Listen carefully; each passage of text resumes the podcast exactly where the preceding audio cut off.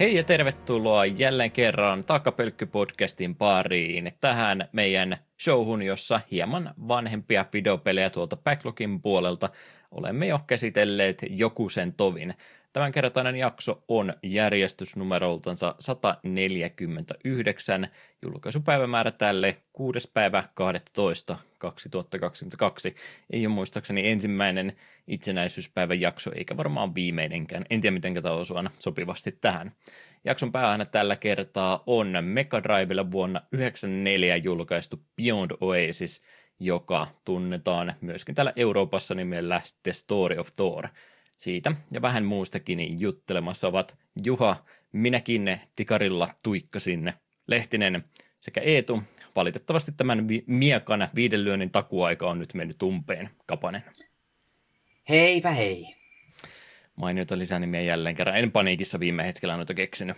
Ja minäkin tikarilla tuikkasin oli hupanelosesta, jos ei Eetu sitä sattunut tunnistaa. Hupanelonen pitää tietää. Aivan, ei ollut ennestään tuttu. Sitten kun joskus tulet täällä päässä käymään, niin valitan joudut sen katsomaan minun kanssani, ainakin, ainakin yhden kerran. Ihanaa. tota, tota, näitä hyviä aloituksia jälleen kerran. Mä oon ehkä kysynyt tätä aikaisemmin, mutta meinkö nyt kumminkin. Mua vähän mietitytti toi, onhan sitäkin jo pari vuotta tuosta Thief-jaksosta, mutta meillä vähän samanmoista arkkityyppiä edustava pääsankari ehkä tälläkin kertaa. Kerta on käsissä, niin mitenkä Eetulla roolipelaaminen, toimintapelaaminen ja tämmöinen, niin tietysti toi miekkaa heilutteleva ritaari on se arkkityyppi numero yksi, mutta mitenkäs toi tiifirooli?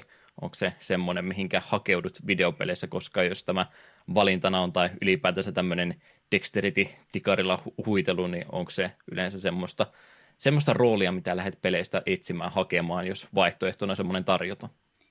No voisi sanoa, että se on viime vuosina ollut ehkä lähempänä, että yleensä kun minä pelailen, tai ainakin nuorempana kun pelailin jotain, missä oli klassejä ja tämmöisiä, niin melkein ainahan se oli se strength-hahmo, pääpointti tai sitten maagia viimeisenä vasta se nopea tiifi, mutta ei, siinä sitten viime vuosien aikana siinä on vähän tullut muutoksia.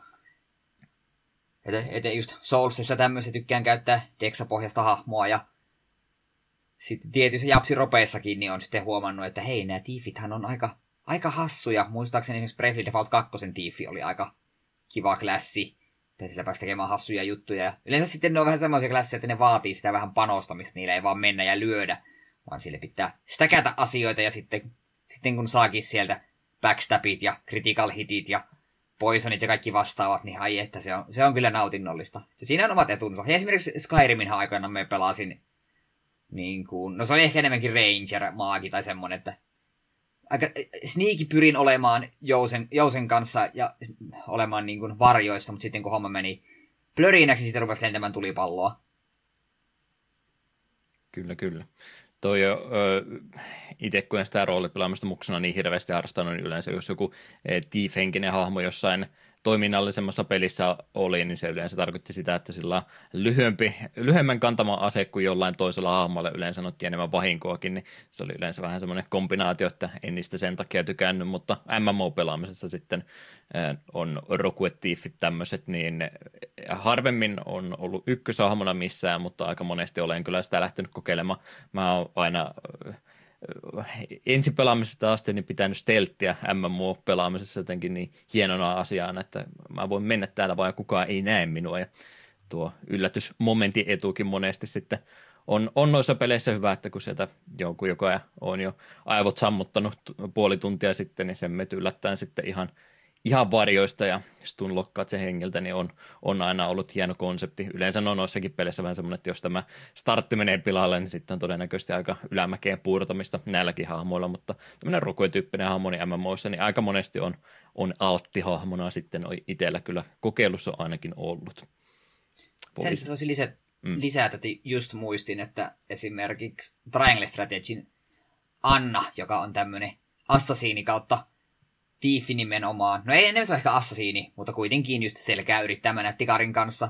Että ehkä vähän silleen sneaky-hahmo, niin se oli alusta asti ihan ykkössuosikkeja. Se hänellä, hänellä oli taisi olla kutakuinkin uniikki kyky niin kun toimia kahdesti vuorossa. Niin se kun pääsit selkää hiippasemaan ja kahdesti tikarilla tuikkaamaan, niin yllättävän moni hahmo kupsahti siitä. Kyllä, kyllä. No, jos et ole selkään puukotellut ja tikarilla tökkinyt toisia viime aikoina, niin mitäs sen sijasta olet viime aikoina ehtinyt harrastamaan? Joo, pelaamispuolella Mario plus Rabbids on edelleen kesken, kolmannessa maailmassa olen. Ei ole tahti hidastunut, koska peli olisi huono, päinvastoin aivan törkeän hyvä peli, mutta Black Friday oli katala ja huomautti minulle, että hei, Switchille olisi Monster Train alennuksessa ja juna kulkee vaan, se on, se on taas menoa. Enpä voisin itse saman tien tässä livenä vilkaista, että milloin olen viimeksi Steamin puolella Monster Trainia pelannut. Pieni hetki, tämä on tutkivaa journalismia. Kun menikö Steam... yli sadan tunnin kumminkin P C-pelaamisella? Vain kuusikymmentä tuntia ja neljästoista huhtikuuta kaksikymmentäyksi olen sitä pelannut viimeksi. Niin sehän, miehän tykkäsin siitä ihan törkeän paljon, kuten jotkut ehkä muistaa. Hmm. Se vaan sitten jäi, koska ei tule P C:lle juuri pelailtua. Niin nyt kun se sitten oli Switchille alennuksessa, niin mä tein, no poimitaan se tuosta. Ja ai että, se on aivan sairaan hyvä peli. Ja tein vielä sitten semmoisen strategisen siirron, että kun katsoin, että aha, Slay the Spirekin on muuten Switchille ollut jo pitkän pätkää. Se ei kyllä alennuksessa. No, napataan silti. Ja olen pelannut Monster Train ja Slay the Spirea niin kuin vuorotellen. Ja molemmat on aivan tolkuttoman hyviä pelejä. Niin kuin me Discordin puolella sanoinkin, että mihin enää tarvii muita pelikonsoleja tai pelejä, kun on Monster Train ja Slay the Spire Switchillä. Mutta se, se on ollut mielenkiintoista huomata, kun niitä nyt on pelannut nimenomaan niin kuin rinnakkain. Että mulla oli jo silloin mielikuva, kun me Monster Trainia aloitin, että tämä tuntuu paljon helpommalta kuin Slay the Spire, vai onko tullut vain kokemus enemmän tämmöistä peleistä. Mutta kyllä se on ihan fakta. Monster Train on paljon helpompi peli. Siinä paljon her... niin kuin... Peli on siinä mielessä armeliaampi, että jos sä feilaat yhden rundin tai käy huono tuuri, että nousee huonot kortit väärällä hetkellä, niin se voi olla katastrofaalista, mutta siitä yleensä pääsee selviytymään. Mutta Spire on vähän semmoinen, että se riittää se yksi huono vuoro. Aha, kaikki kolme eliittivihollista lyövät samaan aikaan kovaa damagea, mä en nostanut yhtä blokkia. Tää rundi oli tässä. Et siinä mielessä se niin kuin Train on enemmän pelitunteja mulla on nyt kerryttänyt, koska sitä on silleen lepposampi pelata. Spire on yllättävän stressaava peli, vaikka sitä kovasti edelleen pidänkin.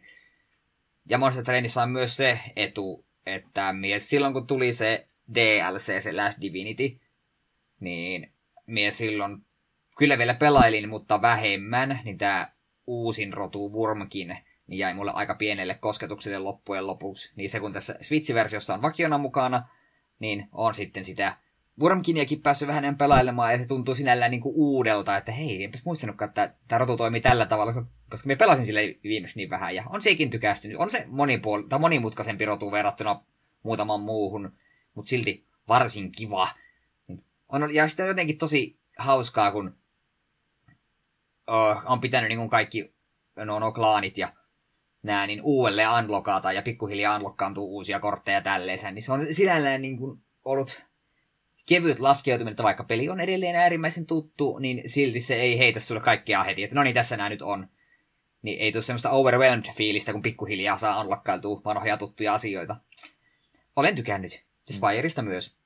Käsittämättömän hyviä pelejä molemmat, ja miksi me loppuvuodesta pelaisi enää mitään? Kyllä me tuon Mario Rabbidsinkin loppuun asti vedän, mutta en sitten tiedä, onko juuri mielenkiintoa Switchillä mitään enää ikinä aloittaa. Ikuisuuspelejä tuosta kaksin kappale hyvin. Säästyy rahat, kun ei tarvitse muuta pelata. Monster Trainista lähinnä mietin, että ei sillä nyt aina tarvitsisi oppaita tai mitään muuta lähteä katsomaan, mutta ootko sä tota YouTuben puolella seurannut ketään ihmistä, joka Monster Trainia pelaisi enemmän? Sulla ei nyt varmaan tarvitse, kun sä itse pelannut sitä niin paljon. Mulla vaan siis, kyllä mäkin siis tykkäsin sitä pelata, ei siinä, siinä mitään, mutta mulla jäi pikkasen epäselväksi, että miten tässä nyt niinku sellainen ihan optimaalisesti pitäisi pelata, niin mietin, että kyllä varmaan YouTubestakin joku, joku tehopelaaja löytyisi, mitä voisi pikkasen vilkaista ja katsoa, että mitä strategioita hän hyödyntäisi. Aivan varmasti löytyisi. En ole varmaan yhtään antaa videoa Monster Trainista katsonut. Spirestahan me olin katsellut videoita jo ennen kuin pela- aloitin pelaamisen, mutta Monster Trainia mä niin ihan vaan sen perusteella kaikki puhuu siitä ja se oli pakan rakennuspeli. Niin, joo, ei nyt tietysti yksin peleissä tarvi, tarvi toisten neuvoja katsoa, mutta jään silloin, kun en itse tiedä paljon, kun tulee enää pelata oman Monster Trainin, niin silloin on aina vähän kokeilemassa, mutta muuten niin no, olisi kiva nähdä, että Mi- mitä ne olisi ne loppupäähaasteet siinä pelissä ja mitenkä ne sitten oikeasti läpäistäänkin. Se mikä... Ö, ainakin hmm. a- alemmilla kovenanteilla niin lähes millä tahansa kompolla peli menee läpi, kunhan vähän katot, että minkälaisia kortteja otat ja miten ne... Me, tai, että lähinnä, että pyrit siihen jonkinlaiseen niin kuin, sanat katoaa. Hmm. Niin kuin siis sille, että se pakka, pakka on niin kuin yhtenäinen ja toimivat, siellä ei ole vaan vähän joka puolelta kortteja, vaan sillä on se tietty idea, että tällä tavalla minä haluan tätä peliä pelata, tällä, tällä tavalla minä haluan pakan rakentaa, tämä on nyt spellipohjainen pakka, joten minä pyrin ottamaan vain sellaisia kortteja, mitkä tukee sitä strategiaa. Toki sitten välillä saattaa käydä sille, että jos sulla on tietynlainen strategia ja sitten se viimeise, viimeinen bossi onkin sitä formia, että ai niin joo, tää nyt kusee totaalisesti tämän strategian. Mutta se on myös, mitä on, on treenin hyväksi puolesta, kun sä aloitat rundin, niin sehän sulle suoraan näyttää, että hei, nämä kolme bossia sulla on tulossa ja tällaisilla niin kuin varianteilla. Niin sä voit siinä suoraan jo katsoa, että okei, ei kannata pelata ö, sellaisen dekkiin, mikä summunoi paljon kretuja, koska tuo vikabossi, se viimeinen Serafi on just se, joka rankaisee siitä. Lä, enpä lähde sellaista pakka rakentaa. Mutta sitten taas se D L C:n Final Bossi, mitä nyt en ole tässä Switch-versiossa vielä hakannut, mutta silloin P C:llä kyllä hakkasinkin parikin kertaa, niin se oli kyllä semmoinen, että siihen ihan joka dekki ei pysty. Et silloin pitää olla oikeasti aika optimaalinen dekki, ja itse nautin sitä tappelusta kovasti, mutta oli, oli se hankala, että siksi me on ihan suosiolla nyt, kun on vähän uudelleen tutustunut peliin, niin vältellyt sitä True Final Bossia, että on keskittynyt vaan korttien ja klaanien avaamiseen. Ei multa enää puutu kuin se viimeinen, tämä Melting Remnants, vai mikä onkaan. Ihme kynttiläkansa. Hmm. Eipä se ole, että jos ei tuossa pelissä tietäisi etukäteen, että mitä sieltä ja loppupäässä tulossa, niin ei, se, ei sitä pysty sillä läpäässä, tai sitten joutuisi vaan niin kauan pakottamaan samaa strategiaa, kunnes vaan se käy hyvää tuuretta, tämä toimii tuota vastaan. Siinä mielessä fiksusti ajateltu, että etukäteen kerrotaan sieltä, että mitä tuleman pitää. Joo, se on esimerkiksi Spireissa taas. Se on hyvin turhauttavaa, kun sulla on varsin toimiva dekki, ja sitten, no niin, jes, mulla on dekki, mikä hyötyy paljon siitä, että pelaan paljon powerkortteja. Aha, tää nyt selvisi, kun mä täällä vikassa kerroksessa, että viimeinen bossi on tää, joka rankaisee powerien pelaamisen. Ikävää. Tai sitten tää Time Eater, joka rankaisee siitä, että pelaat paljon kortteja vuorossa, ja sit sulla on Silentilla Shift-dekki, mikä pyrkii pelaamaan mahdollisimman paljon kortteja yhdessä vuorossa. Silleen, äh, äh, ärsyttävää. Tosin Time Eaterin pystyy voittamaan Shift-strategialla, kunhan vaan laskee sen, että miten monta korttia milloinkin pelaa. Toi siinä täydellisessä maailmassa niin ei toi semmoinen Northerlain-tyyppinen sisällöntuottaja, joka uppaisi YouTubeen joka päivä yhden Monster Train ja Slay the Spire-videon ja striimaisi vaikka vähän Fall Guysia siinä sivussa. Että sitten kun se Eurojackpotti potti tota itselleen napsahtaa, niin mä valitettavasti palkkaan sut semmoista tekemään loppuelämälläsi. Minä ehkä selviän siitä. Kunhan muistat podcastissakin aina joka toinen viikko käydä. Jep. Ö, sitten mulla tuo... No, antaa sinun puhua ensin, ennen kuin hyppään tuohon mun viimeiseen pointtiin. Mm, sopii, sopii sekin. No niin, pidin lupauksestani kiinni, eli Persona viisi Royal-urakka on nyt sitten vihdoin viimein. Viimein hoidettuna, eihän siinä vaan kuin nelisen kuukautta mennyt. Kuten jo moneen kertaan todettu, se kymmenen vuotta nuorempi minä, joka veti Personaan neloseen ja kolmoseen reiluun kahteen viikkoon putkeen, niin itkisi, kun näkisi, että minkälainen, minkälainen väsykkä tästä nykyisestä versiosta minusta oikein on tullutkaan, mutta ajan kanssa tuli nyt tuota sitten työstettyä, ja en nyt sano, että sekään mikään huono, huono tekniikka olisi ollut. Jos toisen ekaa pelikerta ollut, niin en varmasti olisi näin paljon venyttänyt, mutta nyt kun ei ollut semmoista riskiä olemassa, että vaikka välillä piti viikonkin taukoa, niin tiesi kumminkin tasan tarkkaan, mihinkä jää ja mitä tuleman pitää, niin ei siinä mielessä tämä mun hidas temponi haitanut sen suhteen. Mä oikeastaan siitä, siinä mielessä ei ole niin paljon matkan varrella puhunutkin, kyllä mä tästä vielä pari asiaa haluan sanoa, mutta mä oon hölmö ja mä heitän pallon takaisin Eetun koriin. Eetu, kysy multa jotain Persona viisi Royalista. Mä tiedän, että sua jollain tasolla se kiinnostaa kumminkin, mutta aikaa valitettavasti taitaa olla se rajoittavampi tekijä tällä hetkellä. Niin, Eetu, onko sinulla mitään kysyttävää Persona viisi Royalista? Ask me anything. Öö, onko postgame juttu miten mittava ja tarjoaako se pelin, sanotaan ekat kuusikymmentä tuntia, tarpeeksi uutta? Tarjoako tarpeeksi uutta? Eipä oikeastaan. Siis sehän on, mitenkä toi loppuosa tuosta pelistä on toteutettu, niin se menee siis ihan, ihan about viime metreillä asti tismalleen samalla tavalla kuin ennen, mutta integroituna sitten pari, pari uutta muuttuvaa tekijää siihen matkan varrelle, plus sitten se rusetti, mikä siinä alkuperäisessä pelissä vedettiin päälle siinä pelin lopussa, niin se jätetään just sen verran auki, että siihen pystyy sitten vielä, vielä yhden palatsin lisää heittämään, mutta se on käytännössä niin kuin yksi palatsi lisää, tiedät kumminkin mitä, mitä toi pääpelin puolella oli, niin se aika, mitä sä käytit sen yhden palatsin kuluamiseen, niin se oli se joku viisitoista, viisitoista tunnin ehkä semmoinen könttä, könttä, mitä ne tarjosi, niin about saman verran. Mä nyt käytin pikkasen enemmän aikaa, eikä parikymmentä tuntia, kun mulla nyt tuli jostain syystä kauhean pakottavaa tarjoille, mutta kaikki hahmot maksimi, maksimilevelille siinä, mikä nyt ei ollut isompi urakka. Mä muist, äh, tosi hölmöä, mutta sata kolmekymmentä tuntia pelin pelaamisen jälkeen mä vasta muistin, että ai niin, tässä oli tämä me- Mementos ainakin puolella tämä mekaniikka, että mä voin oikeasti tällä äh, kaasupohjaan sprinttipainikkeella vaan ajaa näitä näitä tota, varjoja päin, ja tämä niin kliaraa tämän tappelun saman tien, jos on vaan tarpeeksi, tarpeeksi matalalle vielä, niin kyllähän mun nyt olisi pitänyt muistaa, että tämä ominaisuus tässä on, mutta jostain kumman syystä vaan tuli vahingossa huomattu, että ai niin, tämä grindaaminen on. Mun ei ole ihan pakko näihin tappeluihin mennä, että mä voin sitten nämä viimeiset levelit kyllä hoitaa tällainkin.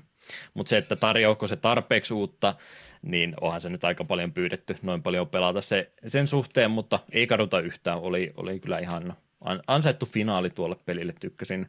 Tykkäsin loppuvaiheesta kovastikin. Joo. Kyllä se pitää jossain kohtaa pelailla, joko pleikalla tai switchillä. En ole vielä varma, että kummalla, vaikka pleikarille se löytyykin jo. Hmm.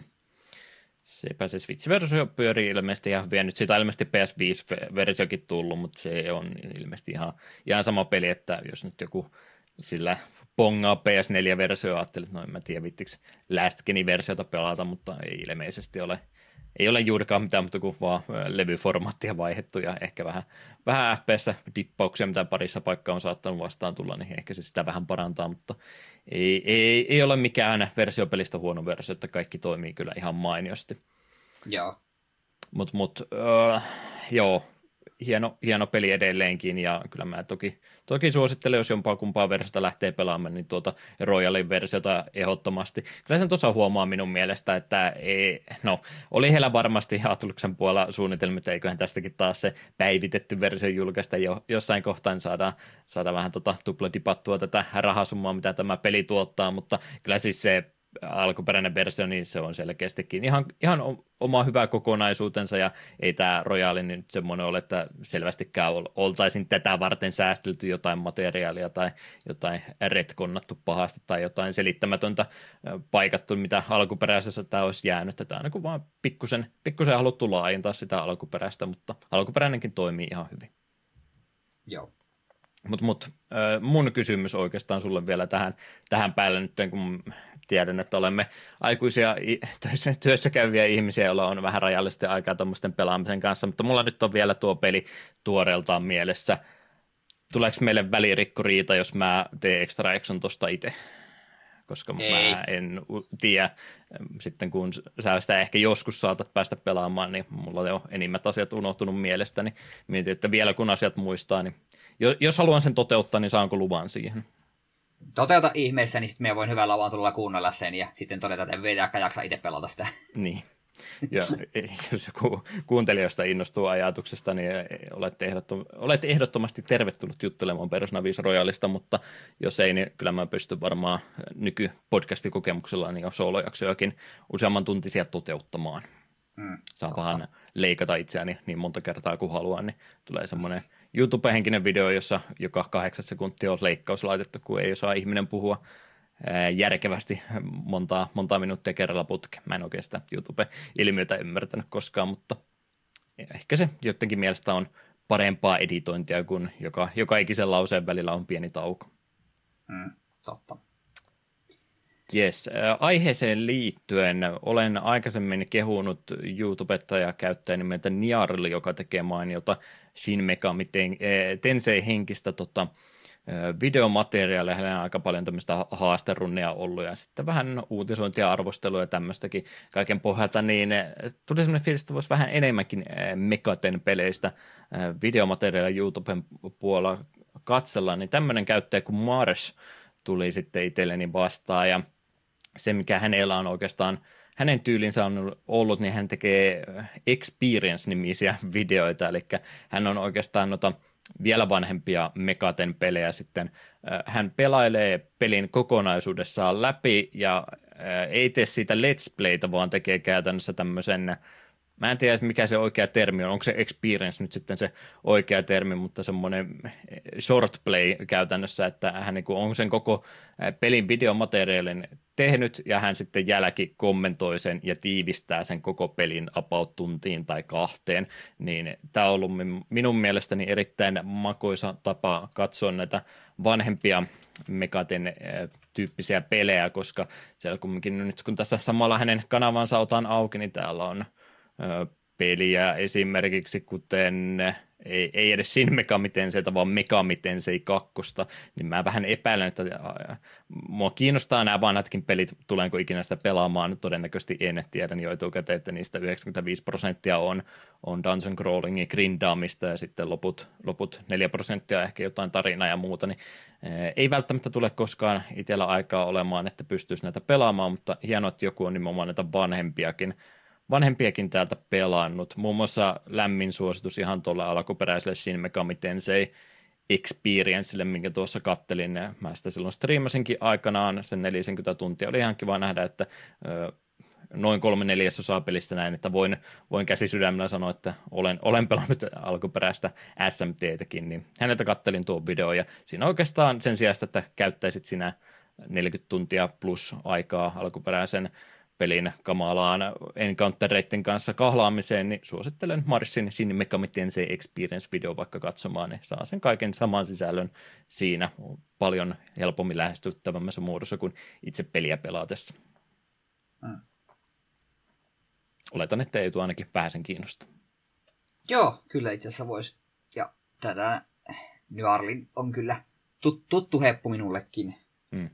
Täällä on muun muassa Marsilla sitten ihan, ihan, ihan, mennään niin alkujuurille kuin ollaan ja voi, ja alkuperäisen Digital Devil Story, niin noiden novelleja ja sitten sen pohjalta tehtyjä muutaman pelin, ennen kuin Atlus edes vielä oli, oli kelkassa Oho. mukana, niin jopa täältä asti otettuja, mitä mä tuosta, hänellä on näköjään päivitetty versiokin siitä, mutta eka, eka kolme novellia kuuntelija oli vähän semmoinen, että hmm, hmm, hmm. no, voin ehkä kuvitella, että tämä Japanissa menee läpi, mutta Ehkä, ehkä ymmärrän, että minkä takia näitä juttuja ei välttämättä lokalisoitukaan, että on vähän semmoista kostopornoa, sanotaanko näin tämä koko Aha, alku, alkuperäinen sarja. Ykkös, ykkösnovelli on muun muassa sillä, että minä olen niin kaunis, komea ja viisas, viisas nuori mies, että minua kiusataan. Senpä takia minä kutsun ö, demonit tänne maailmaan, että ne tappaa nämä minun kiusaajani. Niin siitä on oikeastaan koko Megaten sarja lähtenyt liikenteelle. Niin, jaha, no tämä nyt on sitten varmaan ihan hyvä päähan- päähahmon motiivi, että tämän takia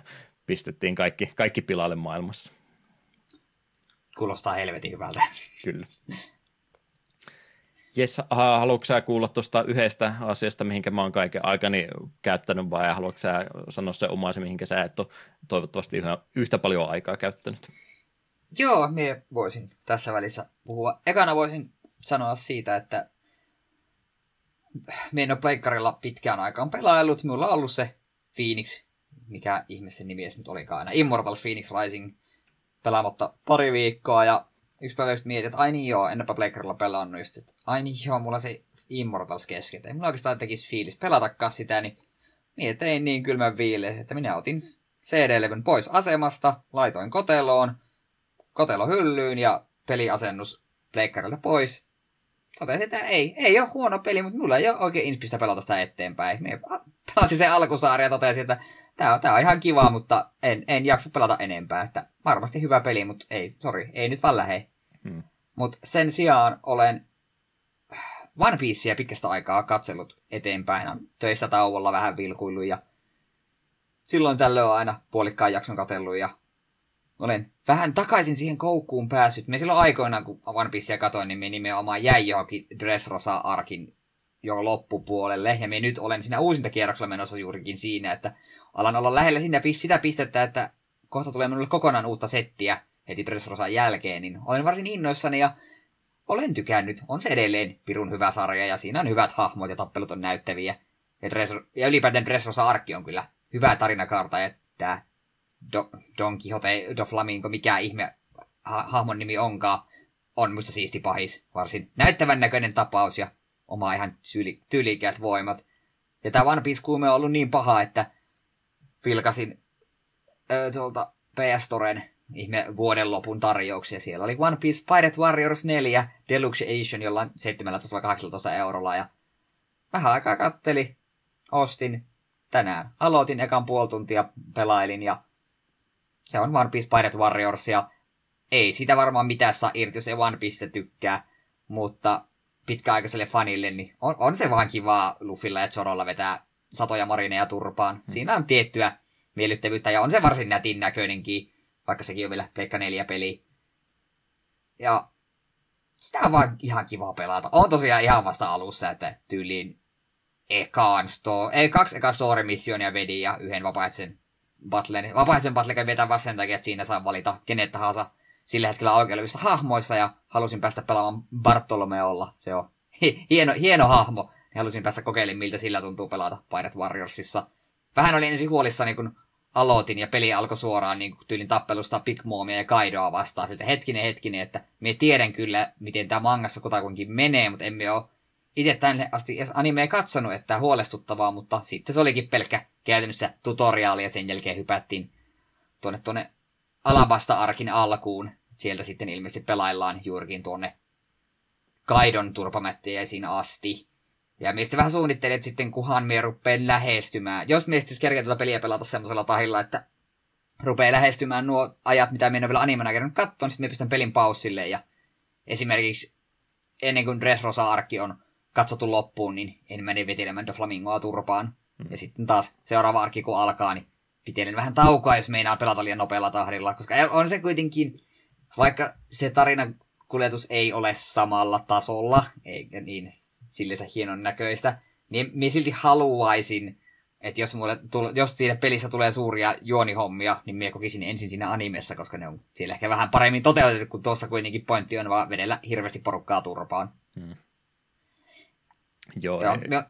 ei, tota, vähän epäilen, että tuossa Pirate Warriorissa menee asioita ehkä pikkusen nopeammin kuin animen puolella, joka menee asioita äärettömän hitaalla tahdilla. Kyllä. Se on välillä ongelmallista, mutta toisaalta toi, mulla on myös listaus, että mitkä on fillereitä, niitä yli mie suosiolla skippailen. Ja onneksi Crunchyrollissa on nykyään, aina ei ole musta ollut, mutta nykyään on tämä Skip Intro-nappula. Vielä kun se olisi, että Skip Recap, koska aina kun painaa se Skip Intro-nappula, niin sen jälkeen pitää naputella vielä pari minuuttia eteenpäin, koska jumalauta, kun se sarja haluaa ensin heittää sulle kaksi minuuttia recap, mitä tapahtui viime jaksossa, kun se katsoit juuri. Mm. Niin sit se on yleensä, kun jakson kesto on introinen ja tällaisen, niin kuin kaksikymmentäneljä minuuttia, niin varsinainen jakso oikeasti alkaa sinne viiden kuuden minuutin kohdalla. Samaa kyllä huomasin. Mä oon Punk Hazardia yrittänyt kolme kertaa jatkaa varmaan elämäni aikana eteenpäin, niin tönkkö arkki on ollut kyllä siinä, että mä en, vaan, mä en ole jaksanut siitä Punk Hazardista vieläkään ylitse päästä, että pari jaksoa yrittänyt aina katsoa ja ää. Joo, meikin olin Punkkasarissa aika pitkään jumissa just sen takia, kun siis on siinäkin ihan jänniä juttuja silleen, siinä alkaa tärkeitä asioita liittoma Loon kanssa ja tällaiset, mutta siinä arkissa ei ole kauhean näyttäviä taisteluita ja tällaisia, se on vähän silleen, mutta yritä puskea sitä läpi, koska Dressrosa-arkki on sitten jo mainiota settiä. Hmm. Alusta asti uudesta. Niin, en ole muista enää. Joo, voi olla nykypäivänä vähän äh, tota, tota, ylittämätön sua ruveta, jos joku on semmoinen, että ei ole, ei ole ollenkaan katsonut nyt kiinnosta, kiinnostaisi ruveta seuraamaan, niin se välttämättä ehkä se anime muodossa on välttämättä se paras ole, että ehkä mangan sitten lukisi kauheeseen tahtiin, ottaisi apaut kiinni ja sitten, sitten hyppäisi jossain vasta kelkkaan mukaan. En välttämättä lähde alusta asti suosittele, mikä on harmi, mä tykkään niistä alkupääjakson taidetyylistä kovastikin, mutta, mutta, mutta on se vähän liikaa nykypäivänä. Joo, siinä on outoja kyllä tämmöisiä niin kuin laatudroppeja aina silloin tällöin joissakin jaksoissa ja arkeissa, ja sitten välillä, välillä taas näyttää ihan helvetin hyvältä, niin se on erikoista, mutta alkupää on, on mainiota tavaraa, ja muistan sen vieläkin, kun One Piece rupesin katsomaan, ja alku oli vähän hidas, ja silleen pikkuhiljaa sille syyt, joo, no kyllä tää tästä, ja sitten tulee Arlongoparkki, ja huhhuh, sen jälkeen meno on ollut pelkkää kultaa. Se on, minun mielestä se on sen sarjan niin kuin käännekohta, kun Luffy vetää Arlongia turpaan, se on, se koko arkki on helvetin hyvä. Ja sen jälkeen se, niin kuin, oikeasti se sarja näyttää kyntensä, vaikka sitä aiemminkin on ollut hyvää settiä. Mä oon ilmeisesti niitä vähemmistöidystä, jotka tykkäsi heti alusta asti, että mä en ole ymmärtänyt koskaan tuota pointtia, että en, en tykännyt sitä aikaisemmin. Mä ymmärrän kyllä, että sitten kun se rupeaa vähän ää, muutakin olemaan, muuta kuin että kävelää vaan joka ikisen vastaan tuli ylitse, kun Luffy pääsee kokumaisesti paikalle pelastamaan päivän, mutta, mutta, mutta tykkäsin kyllä ihan ekasta jaksosta alkuun sarjasta. Joo, no kun mistä siinä on vähän se, että jos miettii alkupuolen pahiksia, no Alvida on vain ykkösjaksossa, sitä nyt ei oikein lasketakaan. Se Buggy, no se on käytännössä vitsihahmo, vaikka onkin mainio vitsihahmo, niin se ei vielä... Buggy on se yksi on... vahvimmista koskaan. Kyllä. Sitten tämä Usopin kylähomma, Kuro on... No joo, se on jo ihan ok. Don Creek, eh, no joo, vähän jo. Arlong on ensimmäinen musta oikeasti. Samaan aikaan vastenmielinen, mutta silti niin kuin hyvä pahis. Mm. Ja ylipäätään nam, koko, koko Namin taustatarina ja kaikki se. Se perkelee hetki, kun se pyytää Luffilta apua siinä.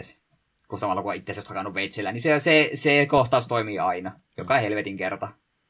Siitäkin on, siitä pätkästä tai siitä loppupääosiosta ilmeisesti tehty myöhemmin joku uudelleen animoitu versiokin muutaman jakson paketti, mutta en ole kyllä sitä koskaan nähnyt. Joo. Siinä oli tämänkertainen One Piece-katsaus. Kyllä. ei, ei välttämättä tavaksi muodostu. Jee, jee, jee. Olen pelannut videopeliä. Se oli jo etukäteen varoituksen alla, että jonkin verran saat, saattaisi aikaa tulla tähän käytettyä. Siinä mielessä tämä tuntuu siis ihan käsittämättömältä, että mä pelasin Persona viisi Royalin viime sunnuntaina, eli viikko tästä nauhoitus, nauhoitushetkestä taaksepäin, että siitä niin kuin on viikko vasta aika. Ai niin, vielä Persona viisi Royalin palatakseni. Mä luulin, että mä en tule ikinä löytämään yhtä niin hyvää tota, loppubossitaisteluteemaa kuin mitä toi äh, Battle for Everyone Souls Persona kolme oli, mutta Persona viisi Royal osoitti minut vääräksi. En löytänyt parempaa, Oho. mutta löysin yhtä hyvän kumminkin, ja mä oon sitä luukuttanut sitä vikaa, vikaan bossitunnaria monta kertaa, jonka mä joudun valitettavasti ei tule sanoa, että please älä kuuntele, jos sä haluat sen pelin pelata. Joskus on vähän liian spoileri ehkä, ehkä siihen, että mikä on homma, homman motiivi siinä lopussa, mutta ai, että toi on mun mielestä samaan aikaan tosi korni tapa, että tämä kappale kuulostaa siltä, niin kuin toi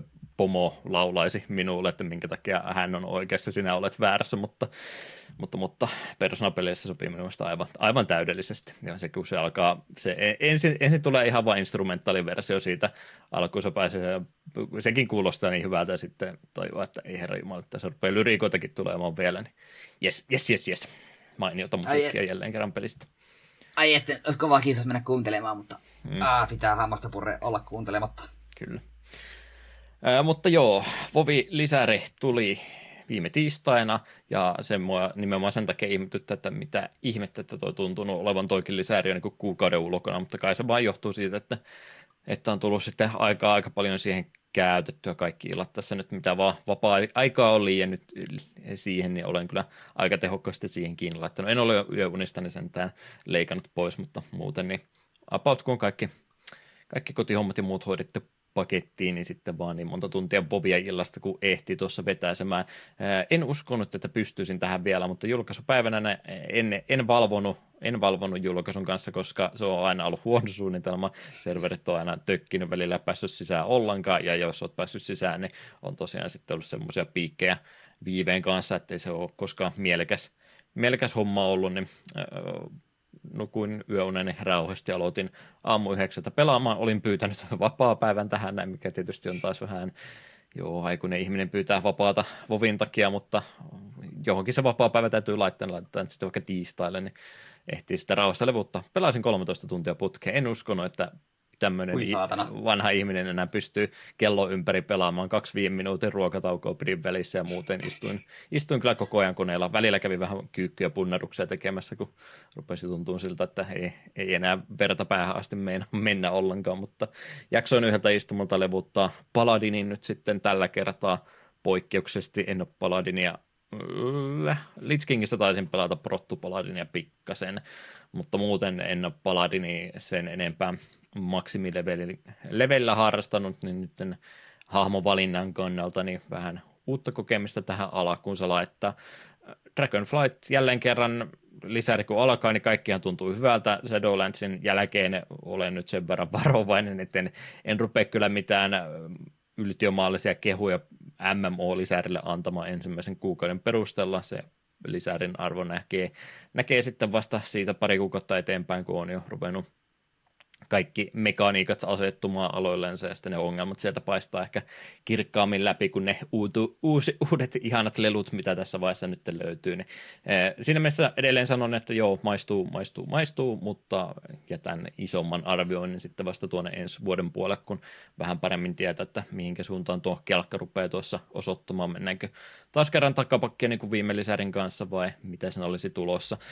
Siinä mielessä kumminkin Lupaava, lupaava startti, että nyt kun ollaan otettu oppia viime kertaisten lisärien tämmöisistä tietynlaisista oravan, oravan pyöristä, jotka ei koskaan tule maaliin asti pääsemään, koska se olisi aina vaan voinut enemmän, enemmän jotain kovenanttileveliä esimerkiksi viime lisärin kanssa grindata, tai sitten siitä yksi taaksepäin P F A:ssa oli tämä Heart of Azeroth, mihinkä sait lisää poweria periaatteessa niin paljon kuin vain jaksoit pelata, niin sait sait tiettyjä bonuksia hahmollensa lisää, ja sitten vielä sitä ennenkin Legionissa, jota en kovinkaan paljon pelannut, niin siellä oli sitten nämä artefaktiaseet, mihinkä pystyt myöskin hahmoa kovastikin vahvistamaan sillä, että vaan tunti tunnin jälkeen pelaa enemmän ja enemmän tiettyä, tiettyä ominaisuutta hahmossasi paransit siinä kokonansa, niin tässä lisärissä nyt ei, ei näytä olevan yhtään mitään semmoista, semmoista asiaa, mistä tulisi semmoista ahistavaa fiilistä, että voi herrimalla, kun täytyy taas taas nämä viikon aikana kautta tänä päivänä jopa käydä taas uudestaan tekemässä uudestaan, niin kaikki tämmöinen hahmon vahvistamiseen liittyvät päivittäiset askareet, niin tuosta pelistä nyt näyttäisi puuttuvan. Se on varmasti toi Final Fantasy neljätoista, senkin suosio siihen kovasti vaikuttanut, kun siinäkään ei ilmeisesti mitään tämmöistä, tämmöistä vastaavaa ole, niin nyt mennään siinä mielessä vähän vanhemman tyyppisen WoW-lisärin puolelta.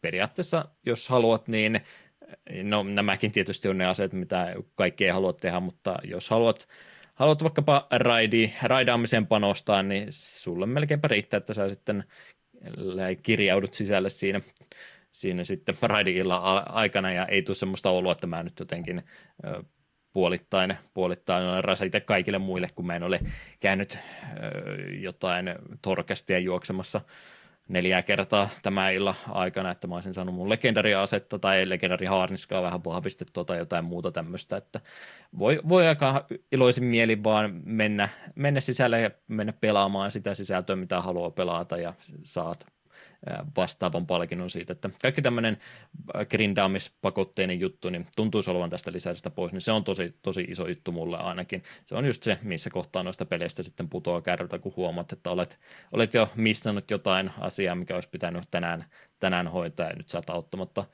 heikompi kuin nuo kaikki muut, jotka on, ei välttämättä ole parempia pelaajia kuin sinä, en nyt rupea sanomaan, että minulla olisi mitään eko-ongelmia, että minun pitäisi olla paras missään, mutta että olet jo auttamattomasti jäljessä näitä, näitä henkilöitä, jotka ovat pistänyt enemmän tuntia tähän peliin kiinni, niin se on tosi hyvä juttu, että tämmöinen ihminen, joka ei enää pysty sitä kahdeksaa tuntia päivässä M M O:ta pelaamaan, niin koen kumminkin silti, että pystyn tekemään kaikki ne asiat, mitä, mitä minä haluan tuossa tehdä ilman, että varsinaisesti mitään oleellista missaisinkaan. Lupaava, lupaava startti, mutta en, en sano siitä nyt tähän hätään enempää. Toivotaan parasta. Minun on pakko kommentoida vaan, että myös Dragonflight kuulostaa semmoista lisärin nimeltä, että sen olisi mennyt tulee sata vuotta sitten, koska se olikin tosi, tosi niin kuin, eh. Hmm.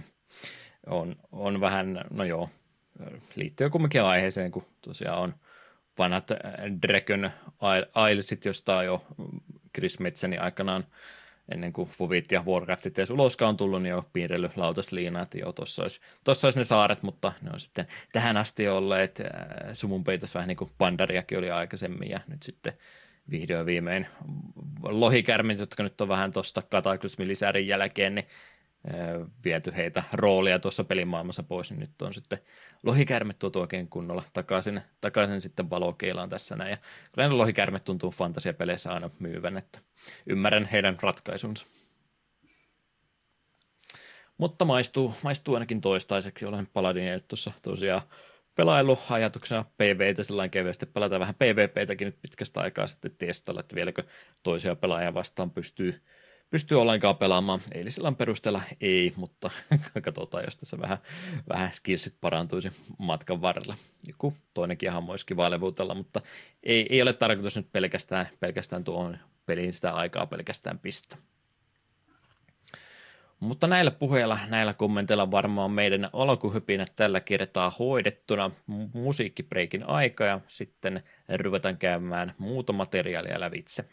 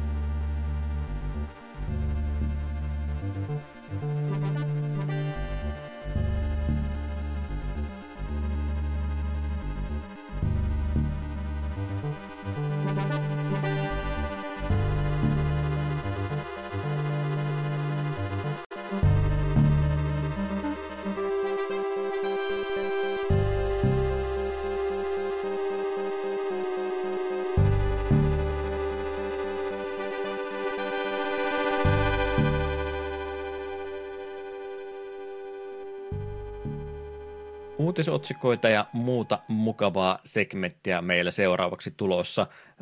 Joku ehkä saattaa syy-seuraussuhteen nähdä siinä, että Vovin lisäri on tullut ja materiaali tähän segmenttiin on omituisen vähän puolustuspuheenvuoroksi, niin meillä ei nyt hirveästi uutisia tai mitään muutakaan ole, ole tuota Retroman pelin puolelta ollut, mutta en mä tiedä uskooko kukaan, kukaan mua kumminkaan.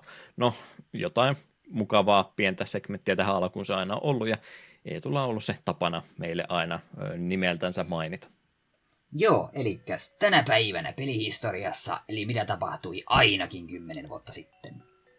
Ja tämäkin vaan heikentää tätä segmentin sisältöä, koska me ollaan tehty itsenäisyyspäivänä jaksoja aikaisemminkin, ja, ja silloin kun meillä on, on ollut, ollut tämä segmentti jo käytössä, niin tämä lista, mitä tässä viisi peliä on, me ollaan varmaan jossain jaksossa nämä tismalleen samat viisi peliä mainittuna, jotenka ei pidä jumittamaan tähän liian pitkäksi aikaa. No, kaksituhattaseitsemän vuonna tänä päivänä kuudes päivä joulukuuta peli J R P G nimeltä Lost Odyssey julkaistiin Xbox kolmesataakuusikymmentä tuolla Japanin suunnalla kehittävinä studioina Philplus Incorporated sekä Mistwalker Company. Ja tämähän on Hironobu Sakagutsin suunnittelema peli, eli perinteistä vuoropohjaista J R P G:tä meillä olisi tarjona, tarjolla. Päähahmona pelistä löytyy kuolematon yli tuhatvuotias Game-niminen hahmo.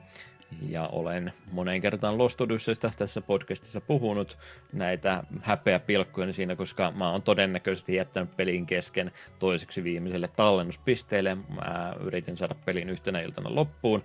En, en meinannut pitkän tuskastuttavan vi- todennäköisesti viimeisen luolaston kolomisen jälkeen. Väsytti niin pahasti ja en vaan näkynyt seuraavaa talletuspistettä. Laitoin pelin kiinni ja en ole koskaan sen jälkeen siihen palannut, mutta ainakin yhdeksänkymmentäyhdeksän prosenttisesti olen Lost Odysseyn, Odysseyn sitten läpäissyt.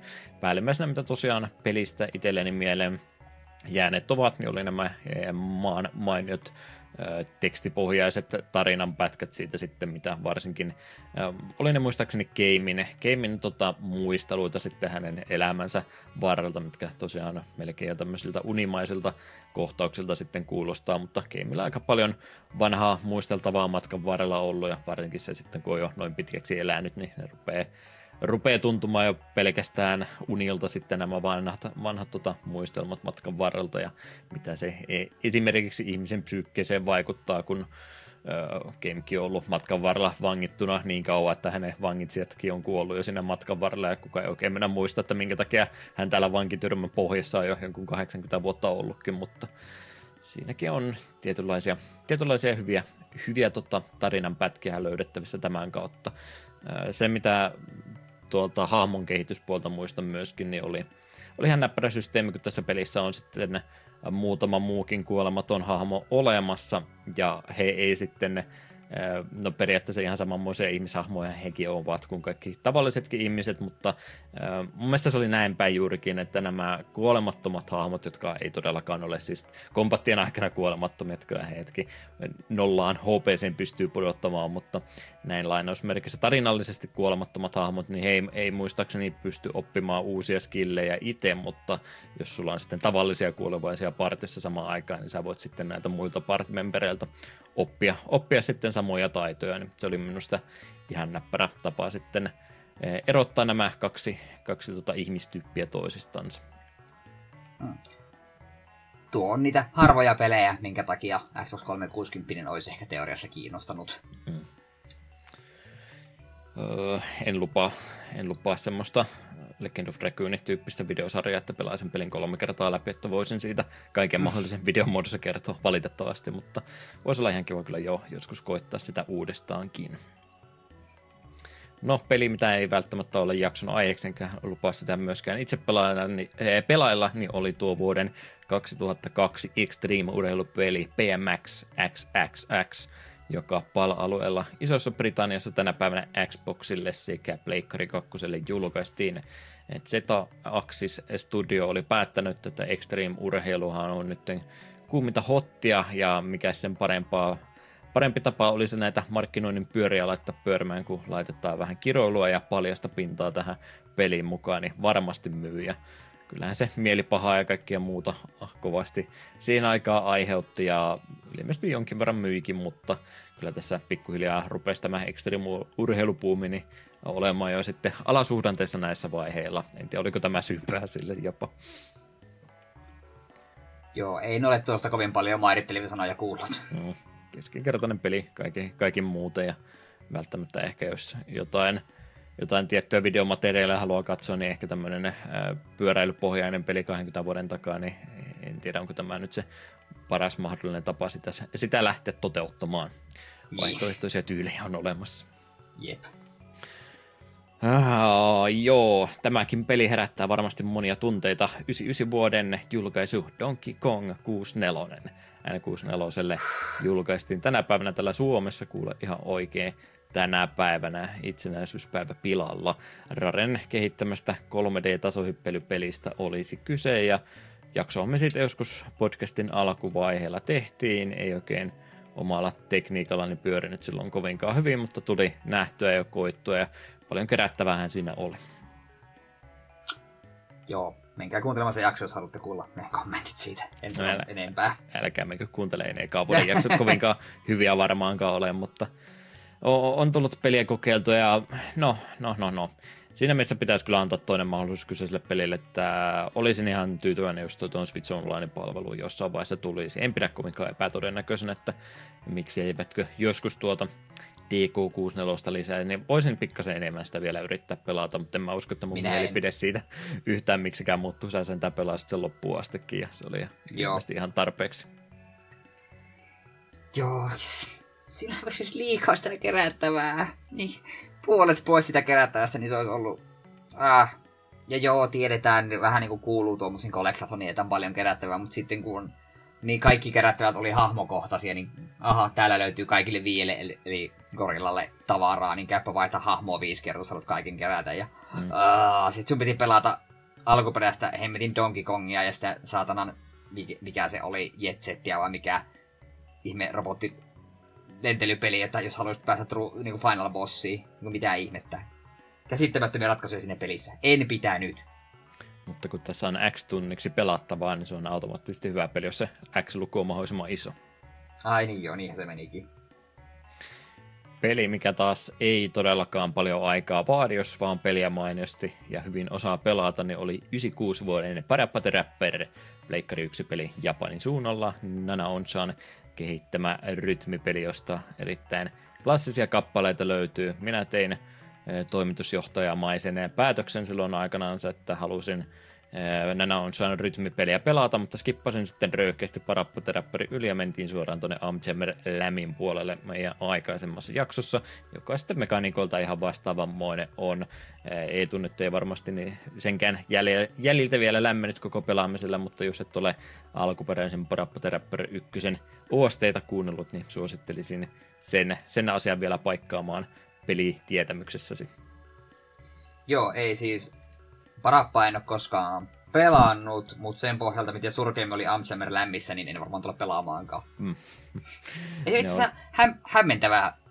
Ei ole montaakaan päivää, kun minä jossain sitä muistelin Um Jammer Lämmiä ja totesin vaan, että oh, että mä olin siinä huono. Mm. Ne on varsinkin nykystandardeilla niin tosi tarkkoja ne ajoitukset tuossa. Nämä on vanhummissa peleissä, että nykyään annetaan, annetaan sitä siimaa aika paljon enemmän sitten painaa vähän huti niitä painikkeitakin. Mm. No, mitäs Eetu osaisit pelistä vuodelta yhdeksänkymmentäkaksi sanoa, nimittäin Final Fantasy viisi julkaistiin Super Famicomille Japanissa tänä päivänä. Siinä oli jo muutama spin-off-pelikin ollut välissä ja nyt oli sitten pääosan viides osa ollut vitosessa. Vähän jälleen kerran paranneltiin toki nelosen jälkeen graafista antia, nyt ruvettiin jo olemaan aika aika cutting edge-teknologia graafisesti, äh, graafisten olosuhteiden puolesta, mutta varmaan se pääasia, mistä Final Fantasy viisi muistetaan, niin kolmosen puolelta otettiin mallia tuosta ammattisysteemistä ja nyt sitten laajennettiin sitä vielä lisääkin. Niin, niin vitonen on edelleenkin itsellä pelaamatta. Onko tämä, onko tämä virhe minun osaltani? On. Vitonen on törkeä hyvä.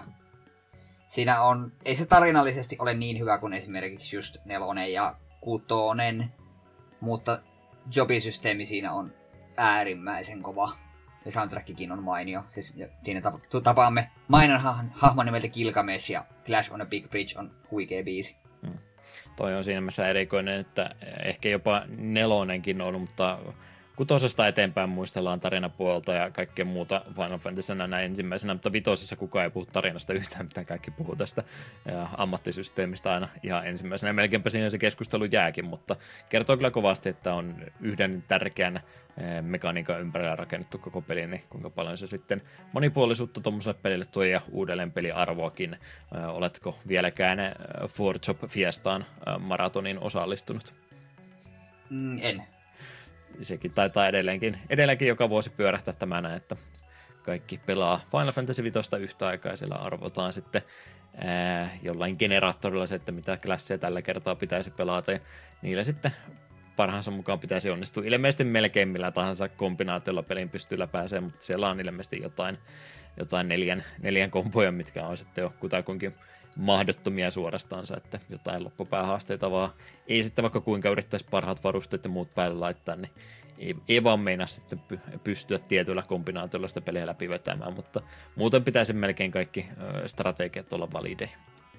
Joo, veikkaan sillä tulee mikä Beastmaster ja Bardia, Geomancer ja mikähän nyt on vielä neljäs, niin ei siinä. Voi siinä, no vaikka joku Berserker, joo se tekee damakea, mutta on se muuten klassi, miten se pystyy kontrolloimaan sen juttua, vaan se lyö. Mm. Niin. niin voi siinä vähän äitiä tulla ikävä, kun ei ole oikein mitään työkaluja. Kyllä, kyllä. Jos tehdään Final Fantasy viitosesta haaste, niin tehdäänkö tuolla tavalla sitten, tai siis tota jakso, niin tehdäänkö nimenomaan tuolla, että me ei saada itse valkata, mitä laitetaan, vaan arvotaan etukäteen, että mitkä hahmot joudutaan ottamaan käyttöön. Niin, oliko se muuten miten randomoitu, kun niitähän, ne klassithan aukeaa pelin myötä pikkuhiljaa, niin oliko siinä joku semmoinen just, että arvotaan just ekalta, ekasta jobilaumasta niin yksi, seuraavasta yksi, vai voiko käydä huono tuuri, ja kaikki klassit, ne saat käyttää, niin se saat vasta ihan viimeisenä. Niin, en ole varmaan, en ole katsonut itsekään tarkku, tarkempia sääntöjä, kun en ole halunnut peliä itseltäni spoilata, mutta aina joka vuosi tämä uutisointi nousee kumminkin tämä Fiesta-maraton. Joo, tämä jossain kohtaa tutustua tarkemmin. Mutta hieno, hieno peli. Hmm. Hyvä, hyvä. Siinä oli pelit, joista olemme varmasti jo kertaalleen aikaisemminkin puhuneet ja nyt sitten vielä kertaalleen uudestaansa.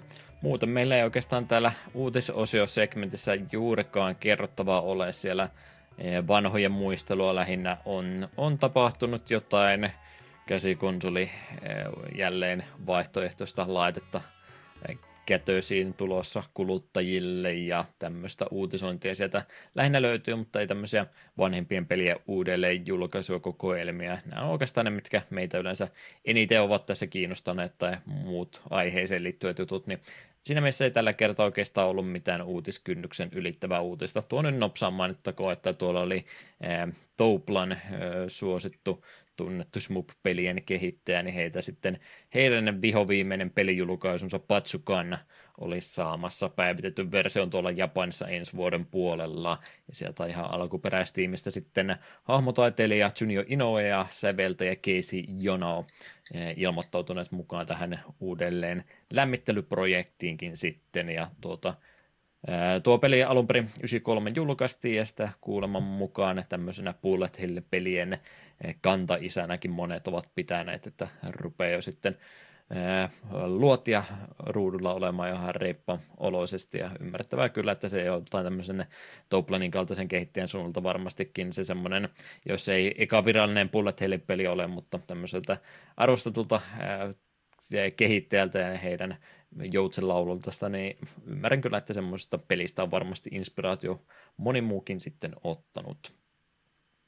Mutta, mutta Game of the Year-keskustelu on varmaan päällimmäisenä tuolla maailmalla tällä hetkellä pörrää muutenkin, se ei oikein tämmöistä retrohenkistä uutisointia varsinaisesti vastaa. Kysyn jo kumminkin etukäteen, että onko Game of the Year-voittaja, jota minä aion sinulta ensi jaksossa kysyä, niin onko se lyöty lukko?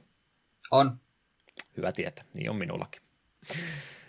Ja mun täytyy tarkistaa, että onko mä sen sanon jo viime vuonna, mutta menkö, menkö nyt tänäkin vuonna. Mm. Mutta mut, fanikäännöspuolella oli, oli muutama, muutama käännös, mistä tota, Eetu voisi varmaan kohta kertoa. Haluan vielä siihen huomauttaa, että tuolla on, on nyt ollut enemmänkin fanikäännöksiä, mitä mä en ole aina nostanut pinnalle, ja se johtuu lähinnä siitä, että ne on ollut pelejä, joista me ollaan ehkä aikaisemmin puhuttu, kautta ne on päivityksiä peleille, jotka on fanikäännetty vuosia vuosia aikaisemmin, niin hienoa nähdä kyllä nyt, että mekin ollaan Eetun kanssa varmaan jonkinlaisia fanikäännöksiä ei ole pelattu, se ei ole mikään takapelkkykeksintö ollut, että me ollaan pakotettu itseämme pelaamaan näitä fanikäännöspelejä, vaan että mekin ollaan, ollaan varmaan niitä Super Nintendo RPGitä siellä matkan varrella, Tales of Fantasia-tyyppisiä pelijulkaisia pelaaneet, joita olemme sitten niitä vanhoja vanhoja oikein fanikäännöspelejä. Esimerkiksi Aion Genesiksen monet, monet käännökset on jo sieltä nolla nolla-luvun alkupuolelta asti ollut, niin näihin on nyt ruvennut viime aikoina kovastikin tulemaan päivityksiä ja äh, muistelee sitten minkälaisia tota, kirjoitusvirheitä niistä vanhoista fanikäännöspeleistä, mitä jostain ROM-sivustoilta ollaan aikanaan suoraan latailtu, niin en, niistä on varmaan itsellekin silmään osunut fonttiratkaisut on ollut vähän kyseenalaisia kautta, ne ei ole meidän tekstilaatikoihinkaan välinsä sitten mahtua, plus sitten jotain mielenkiintoisia käännösratkaisuja. Mä en muista Arse ja Tiikeri, hmm, hmm, hmm, mikähän tämä oli tämä yksi lausahdus Fantasiassa, mikä ei varmaankaan alkuperäisestä pelistä löytynyt, niin tämmöisiä ollaan ehkä lähdetty vähän sitten uudestaan katsomaan, että voisiko tämän kääntää ehkäpä sittenkin jollain muulla tavalla. Niin hienoa nähdä, että tosiaan tommoset, mitkä on ollut vähän keskinkertaisia käännöksiä, mitkä me ollaan vaan hyväksytty, että tämä on nyt se paras mahdollinen tapa pelata, niin hienoa nähdä, että niitäkin on nyt sitten ruvettu pikkasen päivittelemään uudestaan, uudestaansa lävitse, että siellä on jo se raskas työ tehty, ja nyt voi semmoista fiksausta, korjausta harrastaa niiden kanssa, niin iso peukku myös, ja kiitokset kaikille tämmöisille fanikäänteille, joita me ei välttämättä tässä kohtaa olla sitten mainittu. Mutta pari kokonaan ihan uuttakin pelijulkaisua tuossa oli, ja nämä on kyllä niin takapölkyn fanikäännösuutisia kuin ikinä olla ja voikin. Joo, ekana täällä on Goemon Shinsetai Shumei. Toimintataso vaikka Pleikka ykköselle vuodelta kaksituhattayksi, kehittäjänä Now Production. Kahdenpare Goemon-sarjan spin-off-peli, jossa pääsankari palaa maailmanmatkoiltaan takaisin Edon kaupunkiin, löytäen sen raunioina. Peli julkaistiin muokatussa muodossa myös G P A:lle, ja käännöstiimissä Asedies, Tom, Flash P V, Frank Bo, äh, äh, Frank Bo The Wind It. Olen pelannut vaan sitä yhtä SNESin Goemon-peliä, mikä Mystical Ninja Starin Goemon vai mikä se on. Mm. Mutta Goemonia kyllä riittää. On varmaan Gandamin jälkeen toiseksi niitä edustajana ollut tässä meidän segmentissä, että Goemonia löytyy. Kyllä. Mutta ei se väärin ole. Just se Mystical Ninja, niin se olisi Nessille ihan mainio tapaus. Tämä taisi olla semmoinen vähän päivitentympi versio siitä, että oli vähän aikuismaisemmat hahmomodellit tässä pelissä kyseessä, että ei, ei ihan samalla taidettyillä tehty versio tämä kyseessä. Joo. Ja sitten täällä on The Made Fukudokikanyu, japanilainen sen Rideon Studion kehittämä toiminta kautta räiskintäpeli Pleikka kakkoselle vuodelta kaksituhattakuusi. Toimintakohtauksessa sisäkön pukun sonnussautuneet sankarit taistelivat rynnäkkökiväärein varustettuina mekhoja ja ties mitä muita vastaan. Kääntäjinä Hilltop, Gargodin, Gwendolyn ja Esper Knight. Ja tämä kuulostaa japanilaiselta. Kyllä, ihan. Kyllä. Kärryn pyöreä vedetään siellä meidin puku päällä. Että mitäs, mitäs sen parempaa japanilaisempaa sisältöä maailma voisikaan tarjota? Sepä.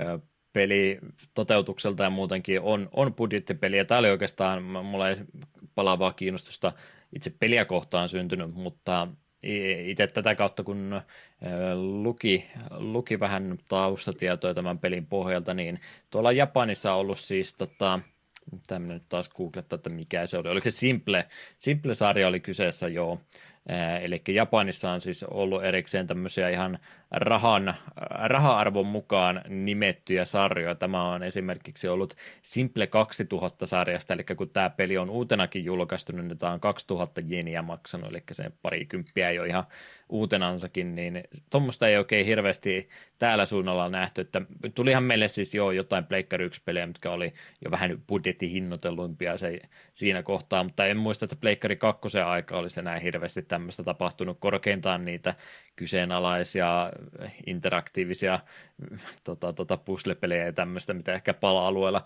saattoi siellä loppukauden aikana sitten vastaan tulla, niin niitä nyt ei ehkä lasketa, mutta Japanissa oli siis ihan tämmöisiä suoraan hintaan niin kuin tähdättyjä peliprojekteja, että tämä tulee nyt maksaa kaksikymmentä, tämä ei tule olemaan missään tapauksessa graafisesti mikään cutting edge-peli, mutta meillä on, meillä on budjetti tätä peliä varten ja me pyydetään tämän verran sitä rahaa, niin toi olisi ihan hienoa nähdä nykypäivänäkin tuommoista hinnoittelupolitiikkaa enemmänkin, että mä ymmärrän, että jotkut God of War Ragnarokit tulee aina vuoden pelikeskustelussa päällimmäisenä olemaan, mutta tarviiko meidän aina vaan odottaa indie-kehittäjät, että heiltä tulee niitä vähän halvempia, pienempiä pelejä, että miksei voisi ihan isotkin pelistudiot tehdä pikkasen halvempaa, halvempaa tuotetta. Okei, nämäkään ei ole mitään triple A-julkaisuja ollut, mutta näitä Simple-pelisarjan pelejä, niin ilmeisesti ihan siis joku Earth Defense Forcekin, niin sekin on alkuunsa saanut nimenomaan, että se on ollut tämmöinen halpis, halpislinjaston pelisarja, mistä nyt sitten oikeastaan ihan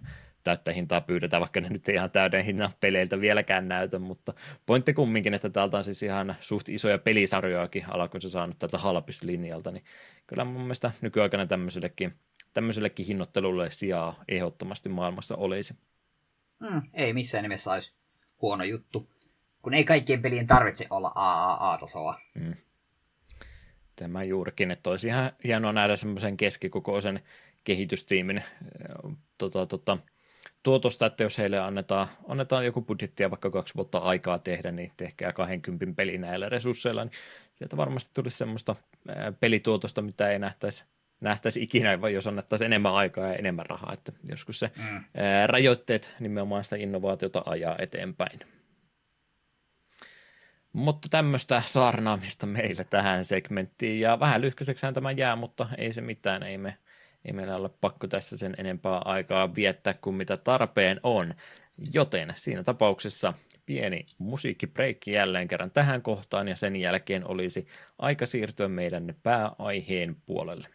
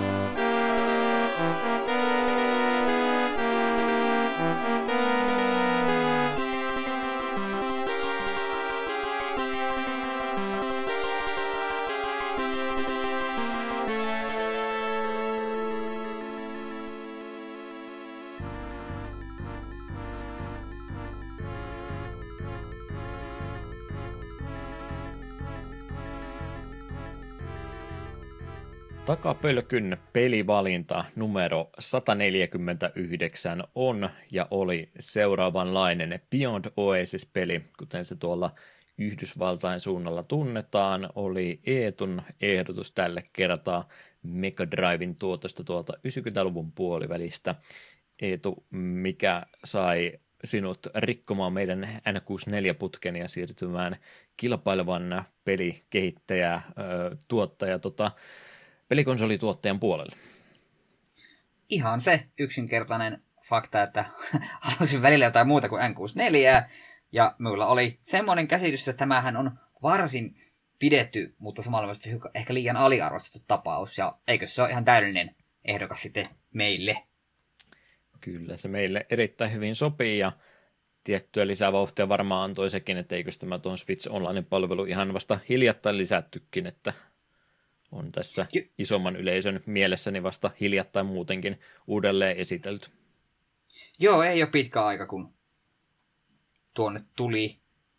Ja, ja, ja sitä piti vielä just sanoa, että siitähän se vähän peli nousi sille minulla itsellekin taas uudelleen niin kuin tähtäimeen, kun minun mielestä se oli joko N K tai Hasuki tai jopa molemmat, jotka puhuvat, että hei, tämä on muuten hieno teos, että kannattaa pelailla. Mm. Niin siinä kohtaa sen itse listalleni kirjasin, että hei, totta muuten.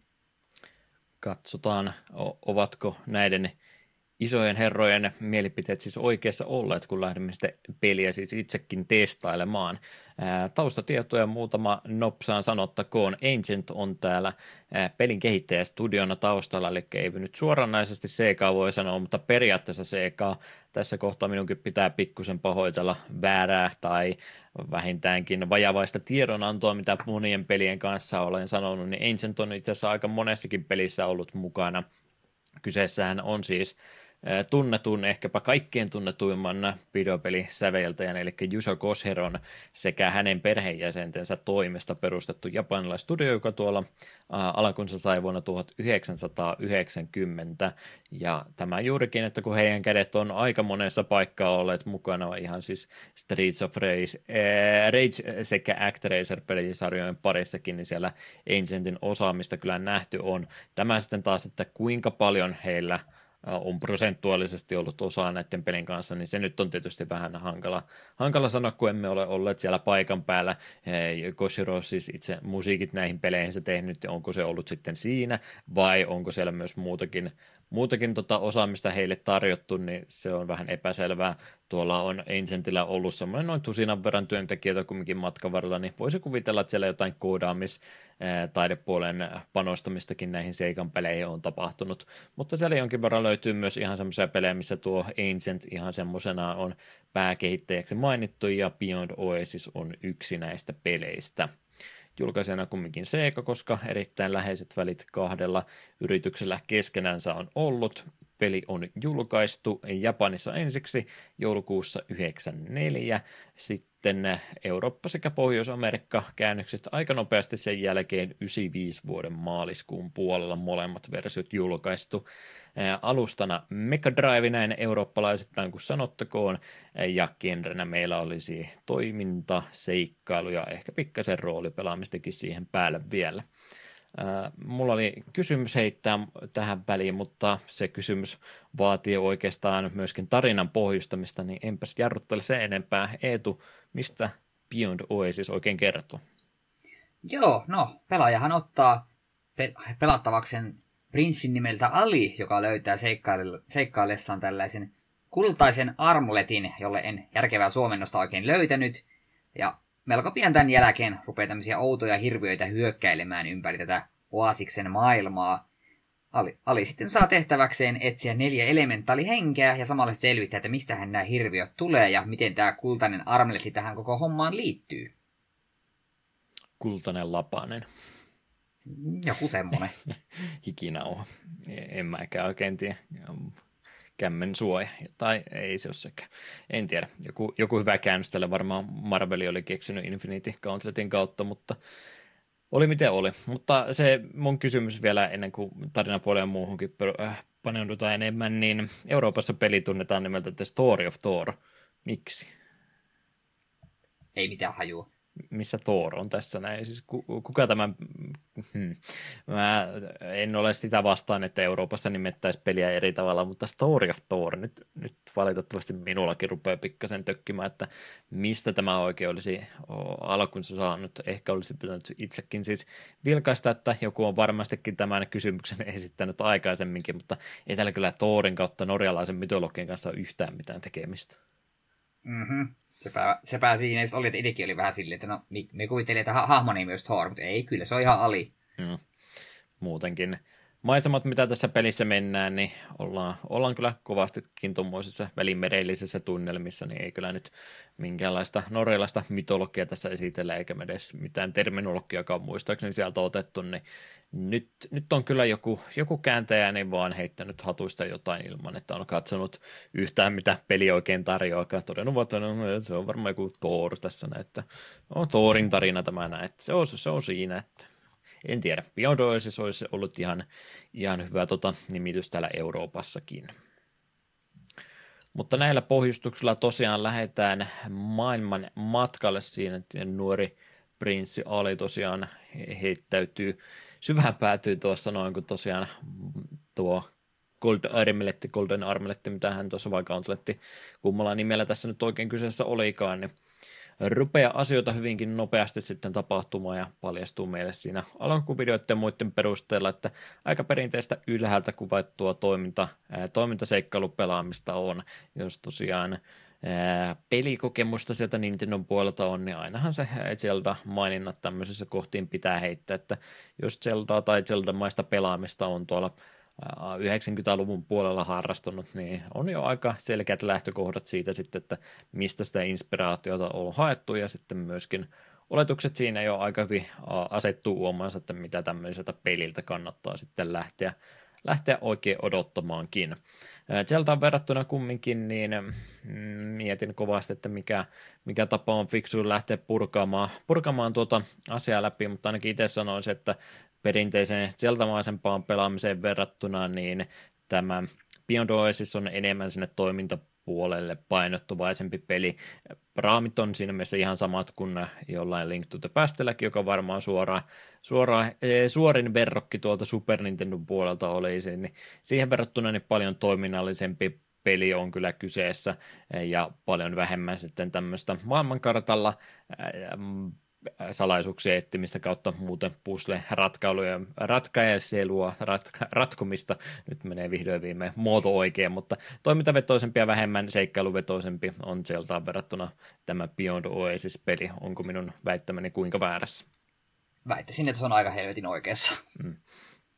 Että sama, samanmoista tota, suunnittelua on tuommoisen Zelda-pelin tässäkin olemassa, että maailmankartalla etenemistä on tietyllä tavoin rajoiteltu, että sinä et pääse sieltä itse ihan vapaasti luolastoja ja kaikkea muuta käymään haluamassasi järjestyksessä läpi, vaan siellä on tietynlaisia esteitä olemassa, joka sitä kulkua sitten hidastaa sen verran, että sulla semmoinen punainen lanka pysyy siinä aina, aina sitten mukanasi. Tuommoisen Link to the Pastiin verrattuna niin tosiaan ei, ei ainakaan itsellä tämän pelin parissa muutenkaan tapahtunut semmoista, ei tapahtunut itse asiassa kertaakaan tilannetta, että mulla olisi ollut mitään ongelmia selvittää sitä, että mitä minun pitäisi seuraavaksi olla tekemässä, vaan peli oli siinä mielessä aika, aika jopa suoraviivainen tapauskin, mikä tuntuu omituiselta, kun se on kumminkin iso maailmankartta pelissä olemassa, mutta peli kyllä aika hyvin osoittaa, kääntää sun pelihahmon nokan aina sinne suuntaan, mihinkä sun siinä pitäisi mennä, ja jos vähänkin tulee epäselvyyttä siitä, että mitä nyt seuraavaksi pitäisi tapahtua, niin siinä on monesti sitten pakotettu pieni visiitti vaikka tuonne pääkaupungin puolelle, ja siellä sitten ihan suoraan sanotaan, että hienoa, että hoidisit tämän homman seuraavaksi tehtävän listalla, se olisi mennä tuonne suuntaan, niin sinne, sinne suuntaan, mihinkä pitäisi mennä, niin sinne voi vähän reittikiemurilla kaarella toki, mutta sinne on yleensä se yksi Yksi kriittinen reittivaihtoehto on olemassa, että ei siinä matkan varrella ainakaan kovinkaan herkästi eksy. Kävikö ei tulla mitään sellaista tilannetta, että olisit jäänyt tuonne maailmankartalle harhailemaan sillä tavalla, että olisit tajunnut, että mitä seurauksia pitäisi tehdä? Ei, tämä oli varsin kiva huomata, että miten ystävällinen tämä peli oli, että tosiaan aika selkeästi sanotaan, että minne pitää mennä ja karttaakin katot, niin siellä näkyy lippuja, tuonne pitäisi mennä. Ja koska pelimaailma on silleensä pieni, niin oli aika helppo aina päätellä, että mistä kautta minnekin mennään. Että peli eteni niin koko ajan ihan näppärästi eteenpäin. Joo, siinä mielessä kyllä voi olla tietynlainen pettymys, jos nimenomaan tuommoista vastaavamoista pelikokemusta haluaisi tästä pelistä päästä löytämään, niin ei tästä semmoista seikkailun riemua pelistä niin paljon löydy. Täällä on ehdottomasti myöskin piilotettuja asioita matkan varrella, joka palkitsee kyllä pelaajaa, jos käyttää aikaa sen kanssa, että haluaa lähteä etsimään kaikki salaisuudet.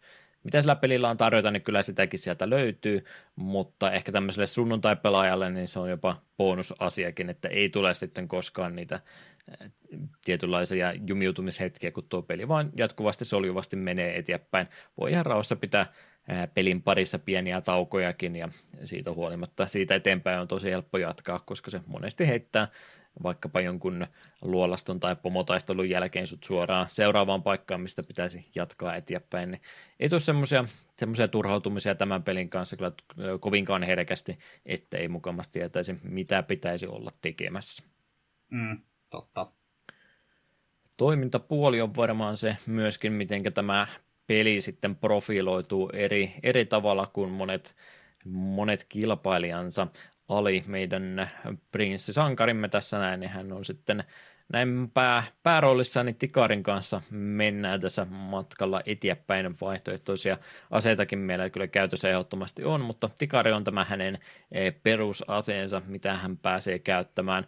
Toimintapuoli muuten pääpiirteittäin toki ei nyt poikkea mistään muista genrensä edustajista, että paina A:ta ja pelihahmo heilahtaa asettansa ja todennäköisesti vahinkoakin siinä tekee, mutta pikkasen siihen on sitten omaa maustetta tuotu sitten tuolta pelikehittäjän puolelta ja huomaa, että mistä ne juuret löytyy, koska tämä saattaa yhtä toista genreä, niin pieni vivahde sieltä löytyä joukosta, eli Alillakin se, että tämmöistä perus näpäytäpainiketta tai pidät sitä hetken pohjassa, että se laittaa sen vahvemman lyönnin, niin täältä löytyy, mutta täältä löytyy sitten ihan Button Commandiakin, siis vähän niin kuin taistelupelistä vai sanoisiko beat'em up-pelistä konsanansa, eli täällä on tietynlaisia erikois, erikoisliikkeitä, mitkä vaatii esimerkiksi kolmesataakuusikymmentä asteen pyörähdyksen D-padilla painaltaessa ennen kuin se tapahtuu, tai tämmöinen eteenpäin lunge-tyyppinen Tota, tota, heittäydy eteenpäin dashi, dashin kanssa lyönti, mitenkä nyt sitä paremmin kuvailisi, niin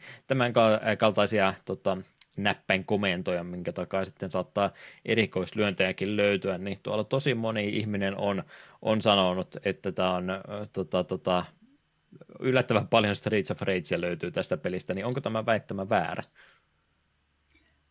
Ei itse asiassa, se on alkoon kun pelasin, niin sitä silleen kiinnittänyt huomiota, että okei, okay, tässä on erilaisia hyökkäyksiä, sille ihan siisti. Nyt kun vertasit Streets of Rageen, niin löydän kyllä yhtäläisyydet ja se on aika hauskaa. on, on ihan sata varma, ja meillä on johtolangat kumminkin olemassa, että Yuzo Koshiro ja Ancient kumminkin on Streets of Rage-pelisarjaa olleet tekemässä, niin sieltä on ehdottomasti kyllä otettu. Se on, voi sata varmasti sanoa, että on, on vaikutteita tuolta beat'em-up-pelaamisesta tuotu, tuotu sitten mukaan ihan tämmöisten perusvihollisten kanssakin, niin pystyy ihan samalla tavalla kuin noissakin peleissä, että ne ei ole semmoisia, semmoisia, että ne välttämättä heti ensimmäistä lyönnistä ää, kippaisisi sieltä pois, vaan ne ottaa sitten vahinkoa ihan, ihan kunnollakin, ja se, miten niistä hoidetaan, niin se on monesti justiin se, että mistä suunnalta lähestytään niitä oikeaoppisesti ja turvallisesti, ja niitä pystyy sitten stunlokkaamaankin välillä, välillä enemmän, ja muutenkin semmoista beat'em-up-pelaamisen tunnetta tuo monessa kohtaa tuo, kun tulee semmoisia hetkiä, että sieltä tulee nyt vihollisia vähän joka suunnalta, että yhtäkkiä tämä ää, täysin hallinnassa ollut juttu, niin lähtee hyvinkin nopeasti lapasesta, kun sieltä rupeaa sitten jo monelta suunnalta niitä lyöntejä ja muuta tulemaan, ja tunnet olevasi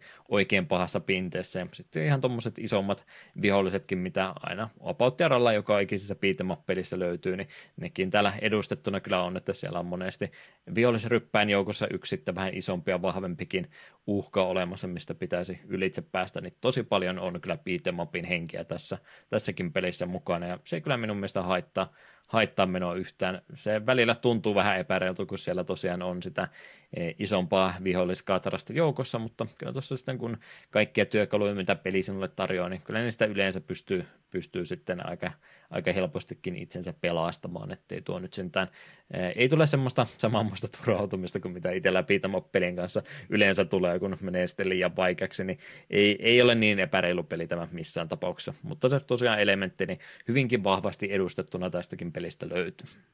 Mm.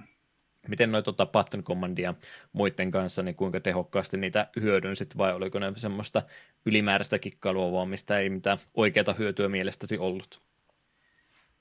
Äh, jonkin verran kyllä se äh, pyöräytys sen tikarin kanssa oli ihan näppärästi vihollisia mennessä joka suunnasta tulla, mutta aika usein me kyllä huomasin isojen vihollisten kanssa, että hyppypotku on voitto kaikkeen. Mm.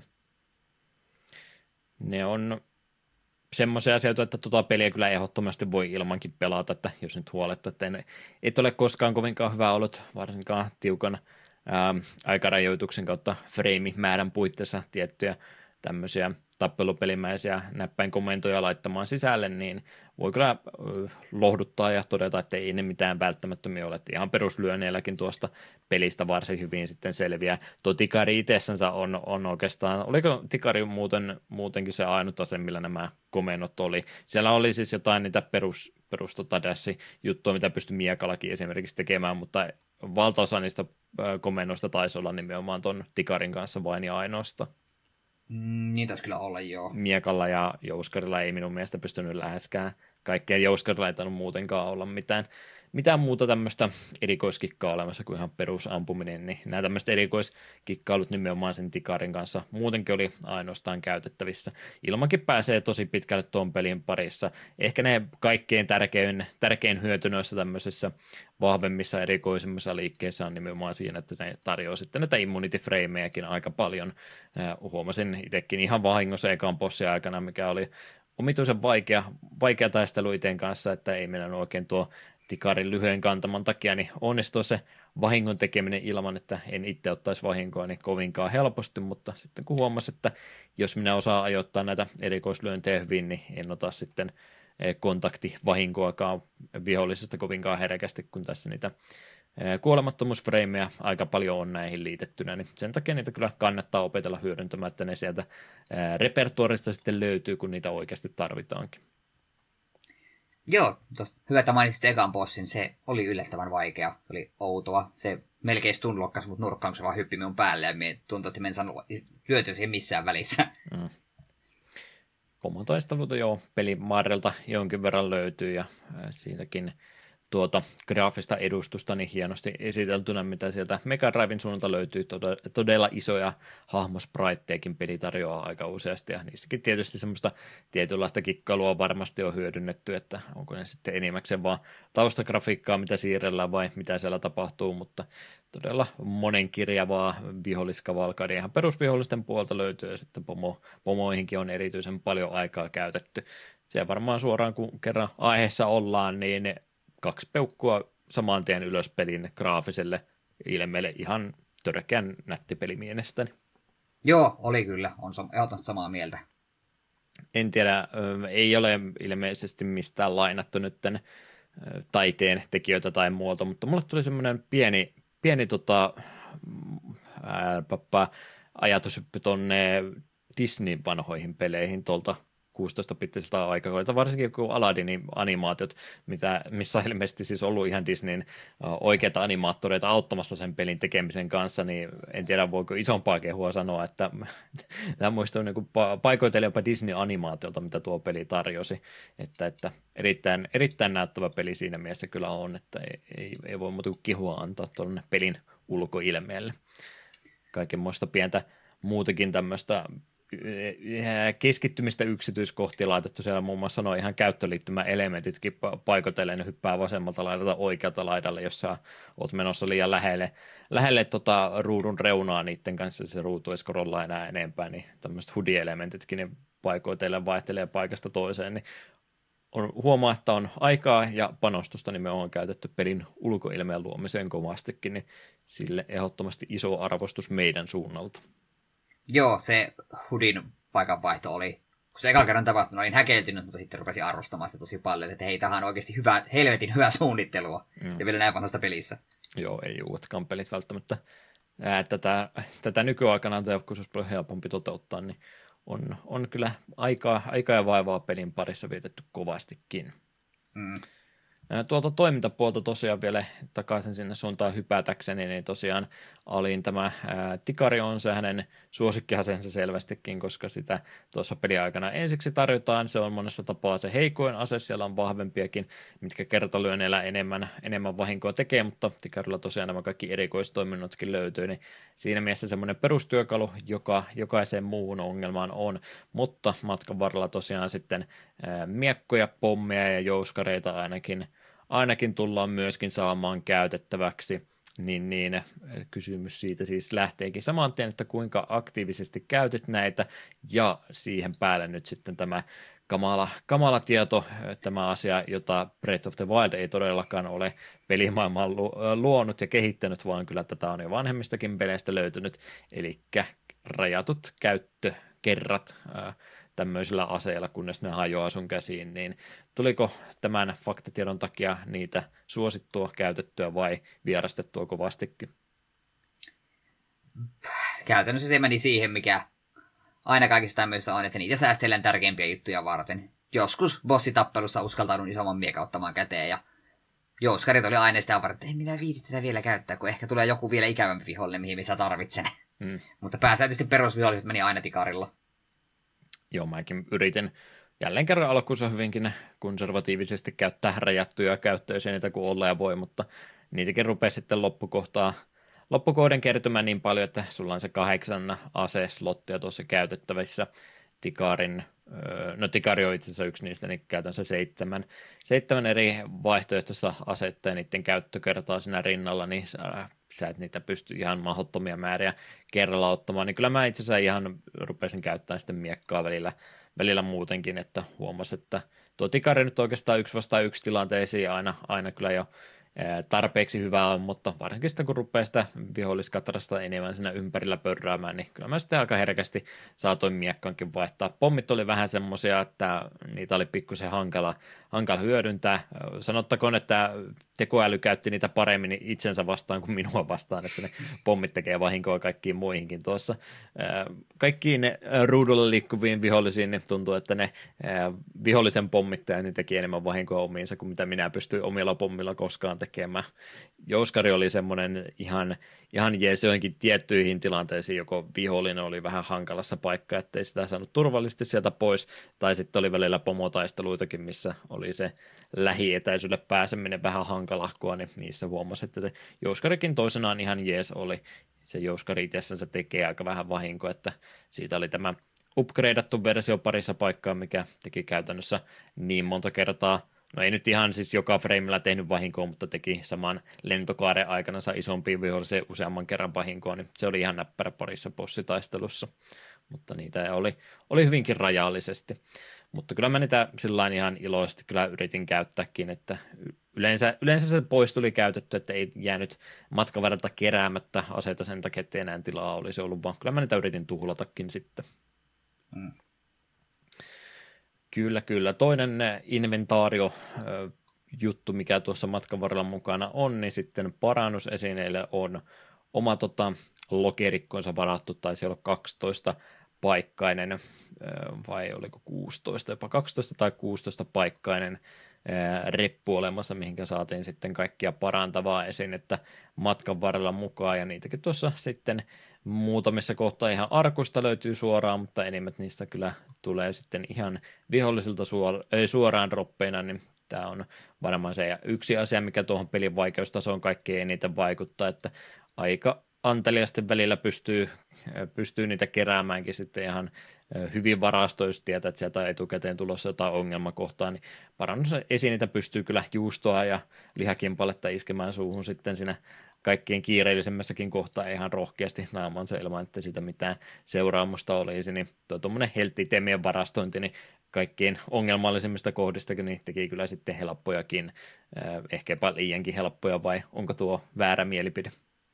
Eipä oikeastaan, että isommat vaikeudet oli tosiaan alussa, kun yritti tavaroita säästellä, mutta sitten kun rupesi huomaamaan, että helttiä sinne, että on koko ajan reppu täynnä, niin sitten niitä rupesi käyttämään varsin röyhkeästi.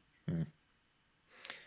Muutenhan tuossa pelissä ei sillain mitään semmoista, muuta, muuta kuin se siis roolipeliympäristössä mennään, mutta mitään tämmöistä hahmon kehittämistä tai muuta ei tässä pelissä juurikaan ole. Siellä tulee jonkin verran heltti-upgradeja vastaan, mutta se on oikeastaan ainut asia, mikä hahmon voimakkuuteen yhtään millään tavalla vaikuttaa. Mä en oikeasti tiedä, että mikä tämän helttidroppien tota, tota, ohjelmointikikka siellä taustalla on, että onko se sitten aina, että se on ohjelmoitu sillä, että sulla on todella korkea todennäköisyys saada se heltti-upgrade heti vaikkapa uuden alueen alkupäästä, kun se tulee, ja sit sä et vaan et voi sitä liikaa saada, että monesti mä ainakin huomasin tämmöisen käyttäytymisen ton pelin varissa, että ehkä ekasta, tokasta, kolmannesta ruudusta sitten jo se heltti-upgrade vihollisesta droppina tuli suoraan, ja sitten niitä ei sen jälkeen näkynyt ollenkaan. Eli tässä ei oikeastaan ole mitään semmoista mahdollisuutta itseänsä liian vahvaksi tehdä, kun ei tässä mitään kokemuspisteitä tai muuta ole, mitkä vaikuttaisi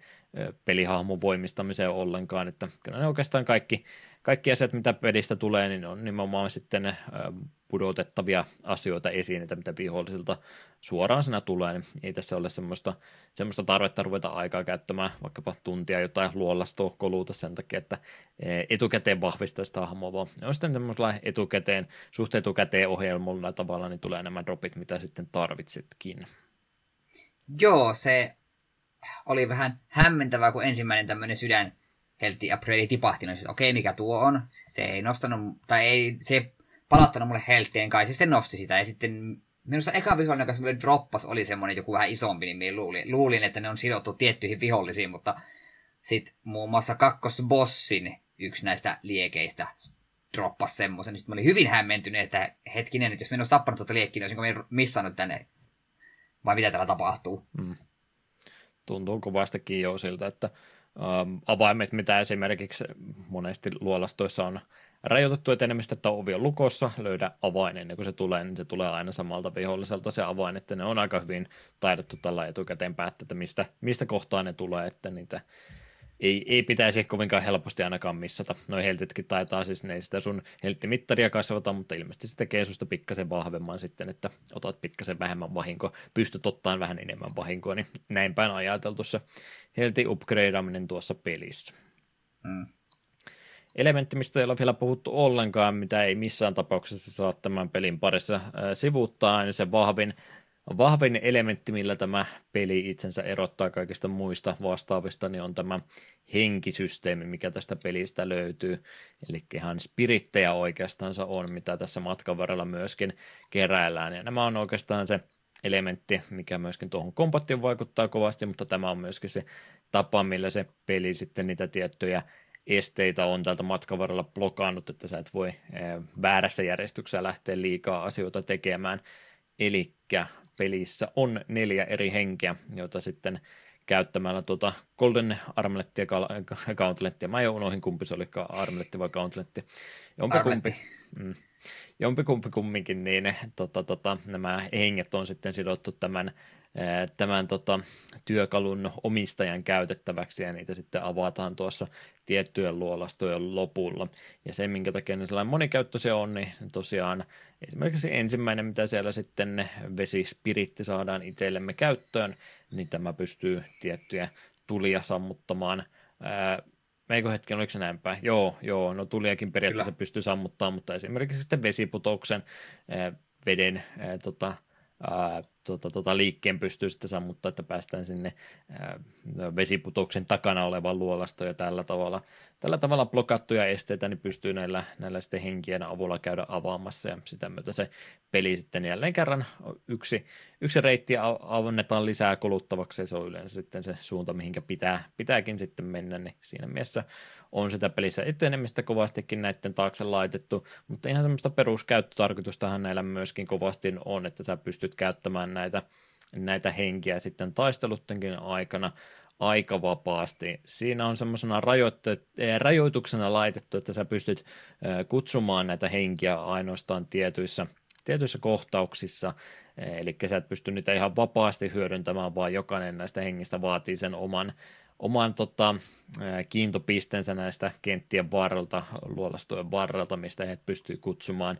Kuten tuo vesispiritti juurikin, tuo vesihenki tuossa oli, niin ainoastaan vesielementistä pystyy hänet kutsumaan, että jos siellä luolassa ei ole vettä ollenkaan, niin voi voi, et pääse sitä sitten käyttämään, eli pitää jonkinlainen lammikko olla tai vieni vesipuro tai tämmöinen, tämmöinen kohta, mikä selvästikin kyllä heti kun näet, että siellä vettä on, niin tajuat, että okei, tuosta pystyy nyt sitten tämän hengen kutsumaan, tai sitten jos siellä on lyhtyä tai nuotioita, niin sitten ehkä tiedät, että ifritti on jälleen kerran käytettävissänsä tässä näin, siitä saattaa jotain kriittistä hyötyä tässä kohtaakin olla. Ja, ja, ja. Noilla hengillä tosiaan sitten oma manamittarinsakin on, että niitä ei pysty ihan, ihan niin kuin loputtomasti käyttämään, että ne on sen tietyn aikaisulla käytettävissä, jonka jälkeen he sitten katoaa siihen asti, kunnes on taas tuo manamittari täyttynyt uudestaan tai olet parantavia esineitä sitten käyttänyt, millä tuota S P:tä se taitaa olla itse asiassa, kun tarkemmin mietin, niin olet S P:tä palauttanut itsellesi taas sen verran tarpeeksi, että tuo mittari ei pääse nollaan asti siinä sitten kulumaan. Ja, ja ihan, että vielä monologia vielä hetken jatkaakseni, niin tosiaan niin jokaisella näillä spiritillä sitten oikeastaan kolme eri, eri toimintoa, mitä pystyy hyödyntämään siellä, kun kerran painiketta napauttamalla tulee ensimmäinen toiminto, kaksi kertaa nopea näpäytys peräkkäin on toinen, ja sitten sekunti tätä painiketta pohjassa pitämällä, niin sieltä löytyy vielä kolmaskin toiminto, että niitä kyllä semmoista monimuotoista käytäntöä on. Mutta mikä oli Eetun strategia näiden henkien hyödyntämisessä? Oliko nämä ainoastaan sen verran, mitä puzzleilussa pakko oli käyttää, niin jäikö se siihen? Säästelit niitä pahempia päiviä varten, vai oliko sulla aina joku henki, henkisellä ruudulla tuli myrskyä pyörimässä ja kun vaan mahdollista, vai mikä oli tekniikkasi näiden kanssa? Kyllä minä niitä pyrin summonoimaan kun mahdollista, koska öö, näitä S P-palautusesineetäkin peli tarjoili aika hyvällä tahdilla, niin ajattelin, että no miksei niitä sitten hyödyntäisi. Vähän se kyllä meni siihen, että aika harvoin me täysin suunnittelin, että hei, tässä huoneessa nyt me käytän ensin tuota spelliä sillä aikaa hakkaan tuota vihollista, kun tuli tornado pyöri, vaan oikeastaan oli vähän semmoista, että su- spiritti on siinä vähän hetken mielessä, että no heitetäänpä nyt vähän tulipalloa ja nyt vähän tuota ja tällaista. Että se oli vähän, ei, ei ollut kauhean suunnitelmallista, se oli pikemminkin sitä, että me hyödynsin olemassaolon ilman, että käytin siihen liikaa ajatusta. Mm. Siinä mielessä, kun ne on kuitenkin tietokoneohjaamia ohjaamia hahmoja nekin, niin on tietyllä tapaa vähän epäluotettaviakin, että sä et voi täysin luottaa niiden suhteen, että ne mm. tekee just sen asian, mitä sä haluat tehdä, että välillä ne pörrää jossain väärässä äh, nurkassa siellä ruudulla, missä ei oikein, oikeastaan mitään kriittistä tällä hetkellä tapahdu, että kyllä sä ehdottomasti edelleen itse olet se päähahmo siellä ruudulla, että nämä hengit ei liikaa, liikaa sitä kunnia ole sinulta missään tapauksessa pois sieltä viemessä. Itse niin. Kyllä huomasin, että kyllä heti kun tuli jonkinlainen vesilähde, mitä pystyi hyödyntämään, mä aika herkästi sitten olin tuolla vesihengellä parantamassa itteni aina täyteen kaksi kertaa nopsaan painiketta napauttamalla, niin siihen tuli valtaosa S P:stä laitettu, että enemmän näin defensiivisesti käytin sitten tota vesispiriitin parannustoimintoa kuin siihen, että luotin, että ne osaisi sitä oikeita hyökkäyksiä oikeaan aikaan tehdä. Mm, tuo on kyllä totta. Se heltin palautus oli ihan näppärä tuki. Mm. Siinä tosiaan vaan sitä ei joka paikassa pystynyt käyttämään, koska kaikissa kentissä luolastoissa niin ei välttämättä sitä vettä missään löytynyt, niin sitten piti turvautua johonkin muihin, muihin vaihtoehtoihin. Onneksi reppu voi olla täynnä juustoa, niin se aina, aina tuntui alille maistuvan. Mm. Kyllä, kyllä. Ee, muuten tosiaan, kuten tuossa kuvailtiin, niin peli on, on suht suoraviivainen peli siinä mielessä, että se on hyvin, hyvin sulle koko ajan jatkuvasti sitä nokkaa osoittaa siihen suuntaan, mihinkä mennäkin pitäisi, mutta kyllä se joukin verran sitä kerättävääkin löytyy. Täyttä oikeaa summaa nyt en katsonut, mikä tässä oli, mutta pelin matkan varrella on näitä tiettyjä orpeja, mitä ehkä, tai en tiedä onko edes orpi oikea nimi, vai oliko jotain jalokiviä, mitä mahtoikaan sitten olla, mutta eri värisiä jalokiviä, noiden henkien värisiä oikeastaan sanotaanpa näin päin, niin sen mukaan se siellä joku, olisiko niitä ollut kuusikymmentä sitten yhteensä, niitä saattoi välillä tulla myöskin randomi droppeina viholliselta, mutta monesti ne oli myöskin piilotettu jonnekin, jonnekin päin sitten tuota maailmaa, plus sitten ja näitä muitakin muutamia rikottavia seiniäkin saattaa matkan varrella olevan, tai välillä saattoi jopa huomata, että pelissä pystyy myöskin kyyryyn pääsemään, niin joitain esteitä pystyy alittamaan, ja sieltä saattoi joku salainen huone löytyä, missä oli sitten esimerkiksi vaikkapa jouskari tai miekka, jossa oli yhdeksänkymmentäyhdeksän käyttökertaa saman tien, niin kyllä tässä semmoista pienen, pienimuotoista tutkimistakin palkitaan, niin käytitkö itse kovinkaan paljon aikaa siihen, että yritit tämmöisiä lainausmerkissä salaisuuksia löytää tuosta pelistä? En oikeastaan. Aika suoraan just pyrin pääsemään sinne, minne oli tarkoituskin. Mm.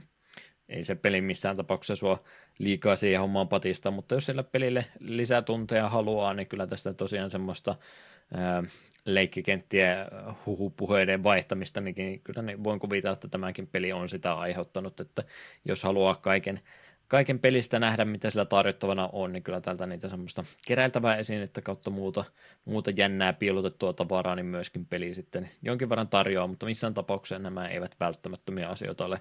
Peli voi ihan mainiosti läpäistä ilman, että edes tietääkään, että täällä mitään tämmöistä ekstraa oli sitten vielä pelillä tarjota. Hmm.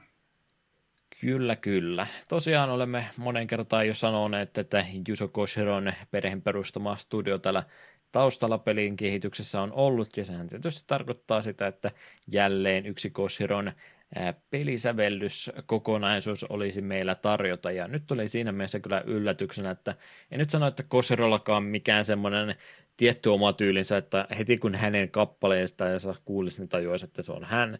Monesti käy niin, mutta ei missään tapauksessa aina, että ei hänellä ole mitään semmoista yhtä, yhtä pelkkää tyyliä, mistä hänet automaattisesti tunnistaa. Mutta tämän pelin soundtrack kyllä yllätti monella tapaa. Ensin oli sillä, että öö, nyt, nyt ei ole kyllä ihan semmoinen, semmoinen mitä mä Koshirolta olisin odottanut, mutta sitä, kun sitä vaan pelasi sitä peliä eteenpäin, niin sitä rupesi tajuamaan, että tämä itse asiassa kyllä sopii, sopii kuin nakkisilmään tälle pelille, että ei ole tosiaan mitään semmoista ää, jytky-single-kappaletta, mitä välttämättä mistään YouTuben kaikkien aikojen parhaat ää, kuusitoista-bittisten pelien soundtrackit listolta löytyisi, mutta kokonaisuudessaan niin tämä toimii, toimii todella hyvin tämän pelin kanssa.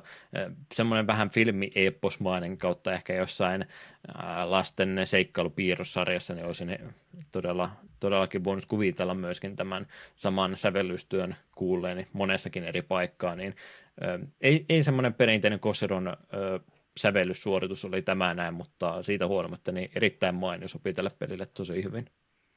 Juu, se on just semmoinen peliä pelatessa oli miellyttävä kuunnella. Ei semmoista ikonista Streets of Rage -jumputusta missään kohtaa löytynyt, mutta jokainen kappale niin on selvästikin tehty juuri tätä peliä varten, ja se sopii tämän pelin kokonaisuuteen. Mm. Muuta tästä pelistä nyt ei ihan mahdottomasti löytynyt. Itsellenikin kokonaan yllätyksenä, että olin tästä pelistä aikaisemmin kyllä kuullut, mutta en tiennyt ennen tätä pelailua sen enempää. Mutta mitä en tiennyt ollenkaan, niin tälle löytyy siis prequel-pelikin. Kaksi vuotta myöhemmin Sega Saturnille julkaistiin The Legend of Oasis-niminen peli. Tiedätkö tuosta yhtään mitä? Eh. Okei. Okay. Oliko jopa sitten, että ne kaksi alkuperäistä ää, tota, tota, näitten... Armletti, Gauntletti, edelleenkin apua, kumpi se oli. Armletti. niin, niin, niin. Oliko sitten nämä kaksi alkuperäistä käyttäjää vai jotkut siinä matkan varrella, mutta kumminkin ajallisesti ennen tämän pelin tapahtumia niin sijoittuu sijoittuu tuon pelin tapahtumat, niin noin videomateriaalin puolelta niin hyvin vastaavanlaiselta pelikokemukselta näyttää tuo Saturnillekin julkaistu versio. Hmm. No niin, siinä nyt olisi varmaan pääelementit aika, aika hyvin käytynä läpi, jos toki, toki vielä jotain muutakin mieleen tulee, niin tässä kohtaa se ehdottomasti saa sanoa, mutta ihan muutenkin, niin minkälainen fiilis jäi nytten Beyond Oasis, jonka me totesimme tällä kertaa paremmaksi nimeksi tälle pelille, niin minkälainen fiilis sen pelaamisesta jäi? Minä tykkäsin. Tämä oli positiivinen yllätys, vaikka odotinkin, että tämä on varmaan ihan kiva, niin tämä oli oikein mainio. Minä väittäisin, että jos taisi aikoinaan omasta pelikokemusta löytynyt, että olisi ollut hakattua paljonkin.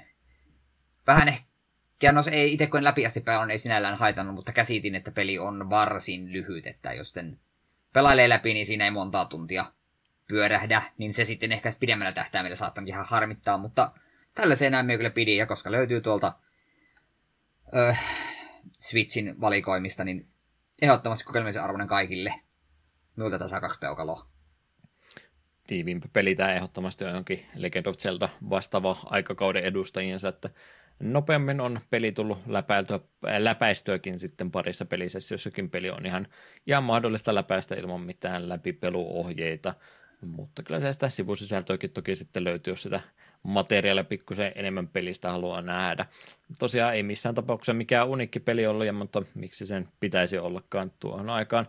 Tämän tyyppiset pelit oli suosittu ja ainut asia, mikä on tärkeää, että onko se toteutettu hyvin ja Beyond Oasis on toteutettu hyvin, niin kyllä tämä minullakin yllätykseksi tuli. Mulla ei tosiaan ihan hirveästi käsitystä ei ollutkaan minkälainen pelikokemus täältä tulossa oli, että kaikki oli yllätystä, mitä sieltä tuli ja oikeastaan kaikki mahdollinen, ehkä tiettyä, tiettyä sitten tätä beat'em-up-henkisen huonojakin puolia siellä saattoi välillä päätänsä nostaa matkan varrella, niin niitä lukuun ottamatta, niin ei minulla kyllä mitään ikävää sanottavaa pelistä ole, että positiivinen yllätys löytyi Megadriven kirjastosta jälleen kerran ja se lämmittää kyllä mieltä.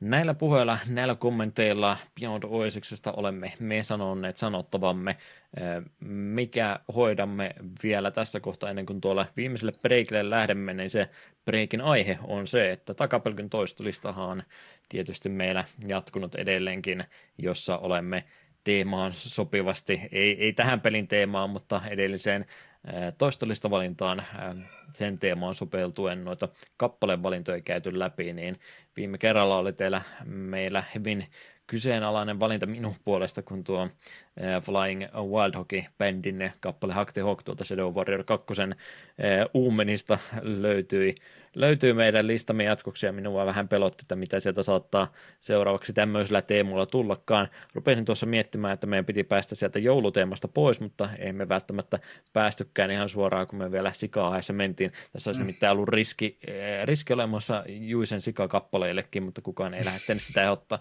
En, en usko, että Juisen sikaa on missään pelissä vieläkään kuultu, mutta eiköhän sekin ole vain ajan kysymys, kun se johonkin suomalaiseen indie-peliin päätyy. Mm. Ei tullut myöskään Hawks of Warista tällä kertaa ehdotusta, mikä olisi myöskin Totta. teemaa voinut sopia, mutta jotain, jotain aiheeseen liittyvää sikailua sieltä löytyy, niin mitäs meille ehdotettiin?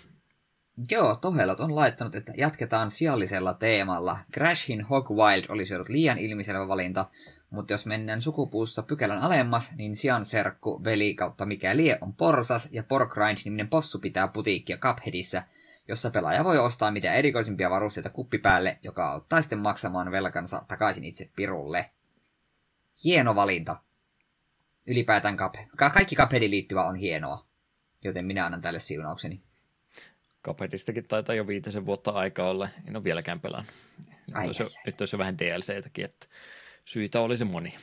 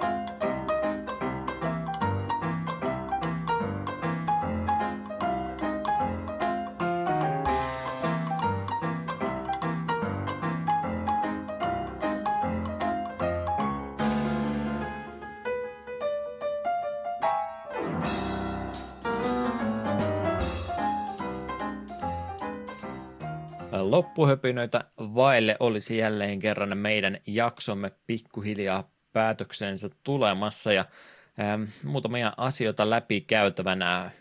Viime kerralla vastailimme me, kun meille kivasti tuolla B B C-podcastin puolella äh, heidän kuuntelijansa ehdottelivat äh, tota, tota, kahden viikon kysymyksen kautta, että mistä pelistä takapelkyn pitäisi jaksoja tehdä. Ne käytiin viime kerralla läpi, mutta kuten sanoin, niin ei ollut vielä tuo ää, kyseinen jakso tullut ulos silloin, kun, silloin, kun tota, oltiin nauhoittelemassa meidän edellistä jaksoa, niin emme päässetkään kuuntelemaan ää, All Stars ää, kolmikon, eli Hasukin vaihon sekä Norsukaman ehdotuksia, että mitäs, mitäs itse podcastin tekijät ehdottivat meille jaksovalinnoiksi, niin minun mielestäni voisimme vielä, vielä pienen throwbackin ottaa tuohon kahden viikon kysymykseen ja vastata näihinkin ehdotuksiin, niin kerropas Eetu sieltä yksi pelivalinta kerrallansa ja vastaukset siihen perään tietysti, että mitäs tämä kolmikko meille myös vielä ehdotteli. Joo, Hasuki on laittanut aikamoisen litanian. Ekana täällä on Omega Boost Pleikka ykköselle, ykköselle, joka ei kerro minulle yhtään mitään. Joo, eikö? Olen ole mun mielestä sulle sitä ehdottanutkin jossain vaiheessa. Tämä on myöskin peli, joka kaksituhattakaksitoista tuli ruutu paperille kirjoitettua ylös, että pelejä, joista pitäisi se läpipelailuvideo minun YouTube-kanavallani tehdä, mutta tämä on tuon Gran Turismon kehittäjän tota, raiteilla lentävä skifi-heräiskyttelypeli, mikä on miele- siinä mielessä mielenkiintoinen teos, että ei kyllä mitään vastaavaa sen jälkeenkään muistaakseni ole enää tehneet, että ihan, ihan mainio valinta on kyllä aina itsellänikin mielessä ollut ja pelistä muutenkin tykkään, niin olisi ihan hauska kokemus, varmaan ei tullekin. Pidetään mielessä. Sitten on Saturnin Bulkslash. Mikä se on? En, en mä tiedä.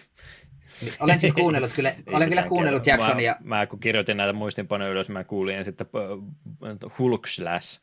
Ja kun mä luulen, että onko tämä Hulksmash, mutta ei, tämä oli Bulkslash. Sittenkin on hemmetti jo viikko, kun me kuuntelin tuon jakson, niin eihän minä muista. Kyllä Hasukin näistä pitkälti näitä jokaista puhuu, mutta en minä muista. Mm. Joku anime-peli selvästikin, kun täällä anime-kuvia on. Meillä on Saturn-edustus jo ollut kyllä tosi surkeata myöskin, että me ollaan tota N kuusikymmentäneljä nyt yritetty vähän kalapelokoja maksaa pikkuhiljaa, niin se, se olisi varmaan jossain kohtaa myöskin Saturnille tehtävä sitten. Kolmannen persoonan toimintameka-simulaatiopeli, okei, okay. siinä, mm. siinä on jo monta elementtiä kerralla. Sitten halusi Hasuki jatkaa tätä meidän Treasure-linjaa vähän erikoisemmalla vastauksella, nimittäin McDonald's Treasureland Adventure Megadrivelle. Jo, joku mäkkäripeli, olen tietoinen siitä, oliko se Nessille, mistä Angry Video Game Nerd on tehnyt video, mutta tämä on vissiin eri peli. Tämä taisi olla siitä vähän parempi versio vielä. Pitääkö väittämä paikkaansa, että mäkkäristä saa nykyään saa aikuisetkin oma Happy Meal halutessa?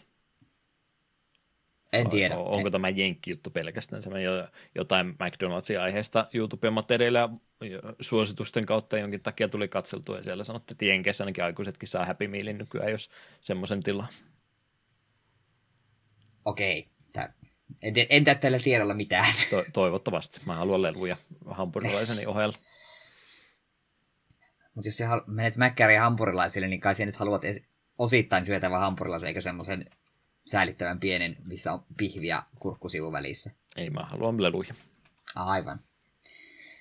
Mut no nyt kun mä etin mäkkäriin, niin pakko sanoa, että aina kun tulee mäkkäriin tuo joku erikoispurgeri, mikä on sen tietyn aikaa vaan, niin aina se pitää käydä maistamassa ja toteamassa, no, eipä tää kummonen ollut. Ja sitten seuraavalla kerralla, kun sinne menee, niin ottaa vaan se tupla Q B, mikä toimii aina. Hmm.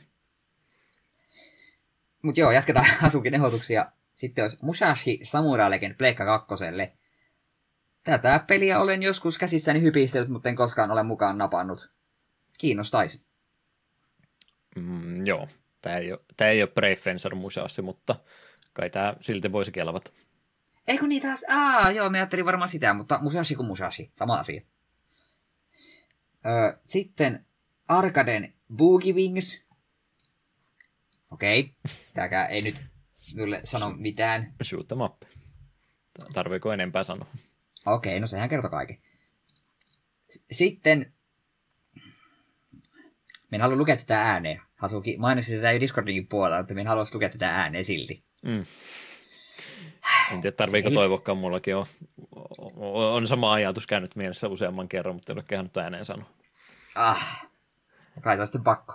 Siellähän se Knack on kymmenen vuotta vanha peli. Knäkähdetään. Ah. Onko Petteri se hänet... itse tehnyt Knackista oikeaa jaksoa, vai onko se vaan dissannut sitä, tai siis hehkuttanut sitä aina siellä täällä Knackia, että se pitäisi tehdä? Ei niinkään jakso ole tehnyt, mutta kyllä Ose ainakin on pelannut ja puhunut. Joo, otapas, ja täyt... niin, otapas nyt hetki. Knack P S neljä julkaisupäivä, katsotaan mitä täällä sanotaan. Onko se kaksituhatta? Ei, hetkinen, kyllä se on ollut, ollut marraskuu kaksituhattakolmetoista. Okei, ensi vuoden marraskuu. Hmm. Lähellä olla. Ai, ai, ai. Mutta kyllä minä hävettää myötä, että olen pelannut Knack ykkösen ja kakkosen. Ykköstä maksoin muutaman euron ja kakkonen oli ilmanen, niin silloin se napattu, tuli napattua. Knack sisältyy, sisältyy PlayStation Plus Extra tota, tota, tierin peleihin. Okei, nytkö pitää ruveta P S Plusasta taas maksan Knackin. Mutta se, mut sen me kyllä vaadit, jos me Knackista tehdään jakso, niin Ose on mukana. Ei, ei muuten en suostu. No, kaikki on järjestettävissä. Ose, oselta ei kysytä. Mut, joo, sitten Vaihu on heittänyt meille muutaman pelin. Ekanais Mischief Makers N kuusikymmentäneljä. Todellakin. Tämä peli myös minua kovasti kiinnostaa. Mm. Sitä varmasti ja ollaan Treasuren pelejä niin muutenkin käyty läpi. Tuo, tuohon se johtaa. Kaikki on ollut pohjustusta Mischief Makers. Se kohtaa peli, josta tykkään konseptina ja videon perusteella ja jotain en ole koskaan kumminkaan pelannut. Että se voi ollakin sitten pettymys yhtäkkiä. Mm. Sitten vielä ihan va- joku Panzer Dragoon. Käy. Harmi, että se Switchille tullut, mikä ykkösen remake on ihan kamala. Mm. Kyllä ne sitä päivitteli jossain kohtaa, että en tiedä, onko se parantunut sitten yhtään. Ja Orta oli mun mielestä se versio, mitä hän siinä, jos jotain, jotain tiettyä, niin Ortasta taisi olla siinä erikseen sitten maininta. Alkuperäisten versioiden hommaaminen voi olla vähän meidän budjetin ulkopuolella tällä hetkellä, mutta, mutta, mutta eiköhän sitä joku Panzer Dragoon sillä ei löydy, mitä olisi semihelppo vaihtoehtoisilla hankintatavoilla, niin myöskin pelailla. Mm. Kyllähän se vähän sille, kuka se N K, kun se heitti hän läpäällä, että miten olisi Panzer Dragoon Saga, niin kyllähän Vaihu sanoi, että häneltä, häneltä kyllä löytyy konsoli ja peli, että mm. häneltä vaan lainaamaan. Tämän joku kerta Vaihun luoksen viikonlopuksi pelaillaan sitä porukalla. Ei sanota vaan etukäteen mitään, vaan yhtäkkiä. Ei tämmöinen kysymys, miten te löysitte minut. Ei, ei vastata siihenkään, tullaan vaan kynnyksen yli. Sitten N K vielä heittänyt, että Mega Man X. No, niin kuin Hasuki siinä aika hyvin jaksossa sanoikin, että on se toisella ihan mielenkiintoista jaksoa, mistä pelistä, mikä kaikki kolme on pelannut aika läpikotaisin ja mm.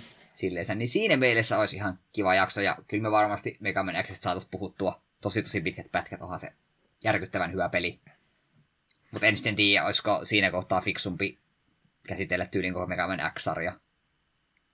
Tai mm. siis okei. Okay, tai siis neljä ensimmäistä korjaan. Johonkin raja on vedettävä. joo, joo, yleensä mä aina tota, tämmöistä, tämmöistä, semmoista, oh, en tiedä mikä olisi oikea sanakaan, mutta eniten mielihyvää ja eniten hyvää fiilistä aina saan siitä, kun ollaan otettu joku peli, mistä ei ole tiennyt yhtään mitään ja sieltä on todettu, että se on hyvä, hyvä peli ja ope, siinä oppii jotain uutta samalla, niin ne on niitä hommia suosikki tämmöisenä podcastin tekijänä hetkiä aina ollut, mitä tämän parissa on ollut, mutta ehkä se olisi myöskin sataan varma suoritus, että ottaa ikisuosikkia Mega Man X:n kannalta ja siitä sitten jakson teki, että siinä nyt ei missään tapauksessa mitään uutta tule sanottua, mitä ei olisi pelistä ja miljoonaa kertaa kaikki muut sanoneet, mutta tarviiko meidän sanoakaan? Mm. Ja toki siinä on se Dragster, se, se on luvattu juttu, kiveen kirjoitettu. Joo, mä en tiedä oikein mihinkä se Dragsterin saisi upotettua oikein mukaansa, että olemme Dragsterin ympäriltä jo käsitelleet kaiken aika, aika mainiosti matkan varrella ja pelistäkin nopsaa mainittu, mutta en tiedä mihinkä muuhun se oikein sitten upottaisi makutestit kaikille Dragster-makeisille samalla ja Dragster-kisoissa käydään jossakin vähän katsomassa ja sitten tehdään YouTube-video, kun me lähdetään itse omaa Dragster-autoa rakentamaan ja lähtee vähän käsistä nyt tämä ehdotus. Mutta, mutta kiitoksia heille kolmellekin vielä tosiaan noista jaksoehdotuksista, niin laitetaanpa nämäkin nyt sitten johonkin talteen ja muistellaan vuosien jälkeen sitä, kun ei olla ensimmäistäkään sitä toteutetaan, niin meidän piti jotain tämmöistäkin tehdä.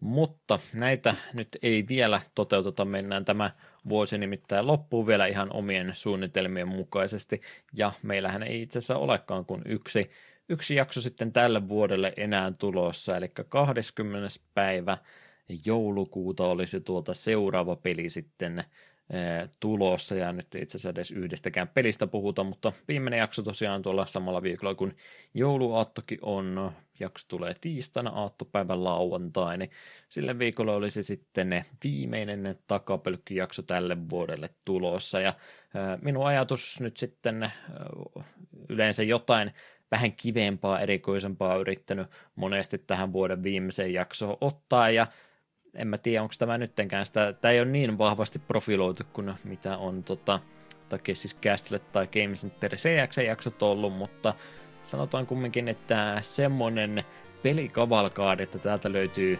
kaikille jotakin, little something for everyone on seuraava jakso, sieltä on nimittäin tulossa Windowsi pelattavaa, ja nyt ei puhuta edes mistään Windows-versiosta isoista peleistä, vaan nyt puhutaan niistä peleistä, mitä sieltä Windowsilta itsestänsä monesti, kun olit, olit vinukkana asennellut ensimmäistä kertaa ja klikkailit apuohjelmia ja muuta läpi, että mitä täältä löytyy, niin täältähän löytyy vaikka mitä pelattavaa, niin seuraava kokonaisuus on jälleen myyntinimellä myöhemmin tunnettu nimeltä Best of Microsoft Entertainment Pack, johonka kuuluu sitten näitä Microsoftin Entertainment-päkkien, tota, joita neljä aikanaan se julkaisti yhteensä, niin niistä sitten parhaat päältä. Ja mitä toi Eetu käytännössä tarkoittaa, sä selvästikin klikkailit sieltä linkkiä auki, niin mitä pelejä löytyy Entertainment-päkin parhaimmistosta? Wikipediasta löytyy muun muassa suoraan, jos, jos ei muuta kautta löydy. Tai voin sen myös sulle tuosta nopsaan kopipastettakin vielä, jos Ai, se menee. Tuossa. Noin. Täällähän löytyy tällaisia klassikoita kuin Tetris, Freezel, Pipe Dream, Chips Challenge, Taipei, Toots Tom, Rodent's Revenge, Tri Peaks, Golf, Ski Free, Jazz Ball, doctor Blackjacks äh, ja Tetravex. Takapölkky ennätyksiä ah, pu- tulossa, ei ole ikinä näin montaa peliä yhdellä kertaa käsitelty. Kyllä, kyllä. Se tulee olemaan pitkä jakso, kun me noista ruvetaan juttelemaan. Voi että, kun vapaakentästä puhutaan kolme varttia putkeen, niin eihän se jää mihinkään muuhun aikaan. Sepä. Mä en sen tää vapaakenttää aika paljon pelannutkin, mutta, mutta, mutta joo, ei ehkä ihan tasapuolisesti jäätä aikaa. Kaikkien kolmentoista pelin kesken, no korttipelit saattaa pikkasen vähemmän, vähemmän saada aikaa, mutta kyllä siellä nimenomaan sitten äh, muun muassa Chip Challenge on semmoinen, mistä on ihan sormettu syyhyä, että aiheen rajastasi, että mä oon ollut varmaan seitsemän, no ei itse asiassa ole mä vähän vanhempi ollut, jo vitosluokalla taisin viimeisen kerran Chip Challengea pelata, ja en ole aiku siellä ää, kyseisen pelin palannut koskaan, niin nyt kyllä vähän kiinnostaa jopa suorastaan, että nytkö se menee läpi, nytkö ei tarvitse koodeilla mennä suoraan vikaan kenttä. Totta. Mutta toivottavasti tämäkin jotain vanhoja nostalgiamuistoja herättää kuuntelijoissa joku noista peleistä mieleen, niin kyllä siellä paljon legendaarista pelattavaa myöskin löytyy. Yksi mikä harmitusyllätys tuli, niin mä muistelin, että se Hover, Hover-niminen peli olisi myöskin kuulunut tuohon kokonaisuuteen. Niin katsotaan, tulisiko se vielä pienenä ekstrana siihen päälle ehkä jotain kautta. Mutta nuo, nuo kolmetoista peliä ainakin niin tullaan ensi kerralla niistä jokaisesta jotakin sanomaan. Mutta näillä puheilla, näillä kommenteilla minä kiittelen jälleen kerran yhden jakson kuuntelusta. Suosittelemme kanavien käyttöä, kuten takapölkkyjät at gmail dot com, ilman öykkösiä, Facebook, Twitteri, ehkä myöskin Discordi kumminkin paras mahdollinen tapa liittyä seuraan ja kaikkia muuta viestittelyä meille laittamaan. Omia kanaviakin löytyy, mutta ei niistä nyt se enempää kumminkaan. Mutta siinähän se rupeisi pikkuhiljaa sitten olemaan ensi jaksoa viimeistä tämänvuotista jaksoa odotellessa. Palaamme silloin samoissa kuvissa ja tunnelmissa ja Eetu, kun siellä päätänsä kovasti pyörittelee, niin mä mietin, että kehtaako siltä mitään kysyäkään jakson päätteeksi saate sanoja vai onko siellä tilanne päällä? Öö, siis... Minä, minä olen hyvin häkeitynyt, joo, kiitos tästä vuodesta vielä yksi jakso jäljellä ja pistetään homma sitten pakettiin.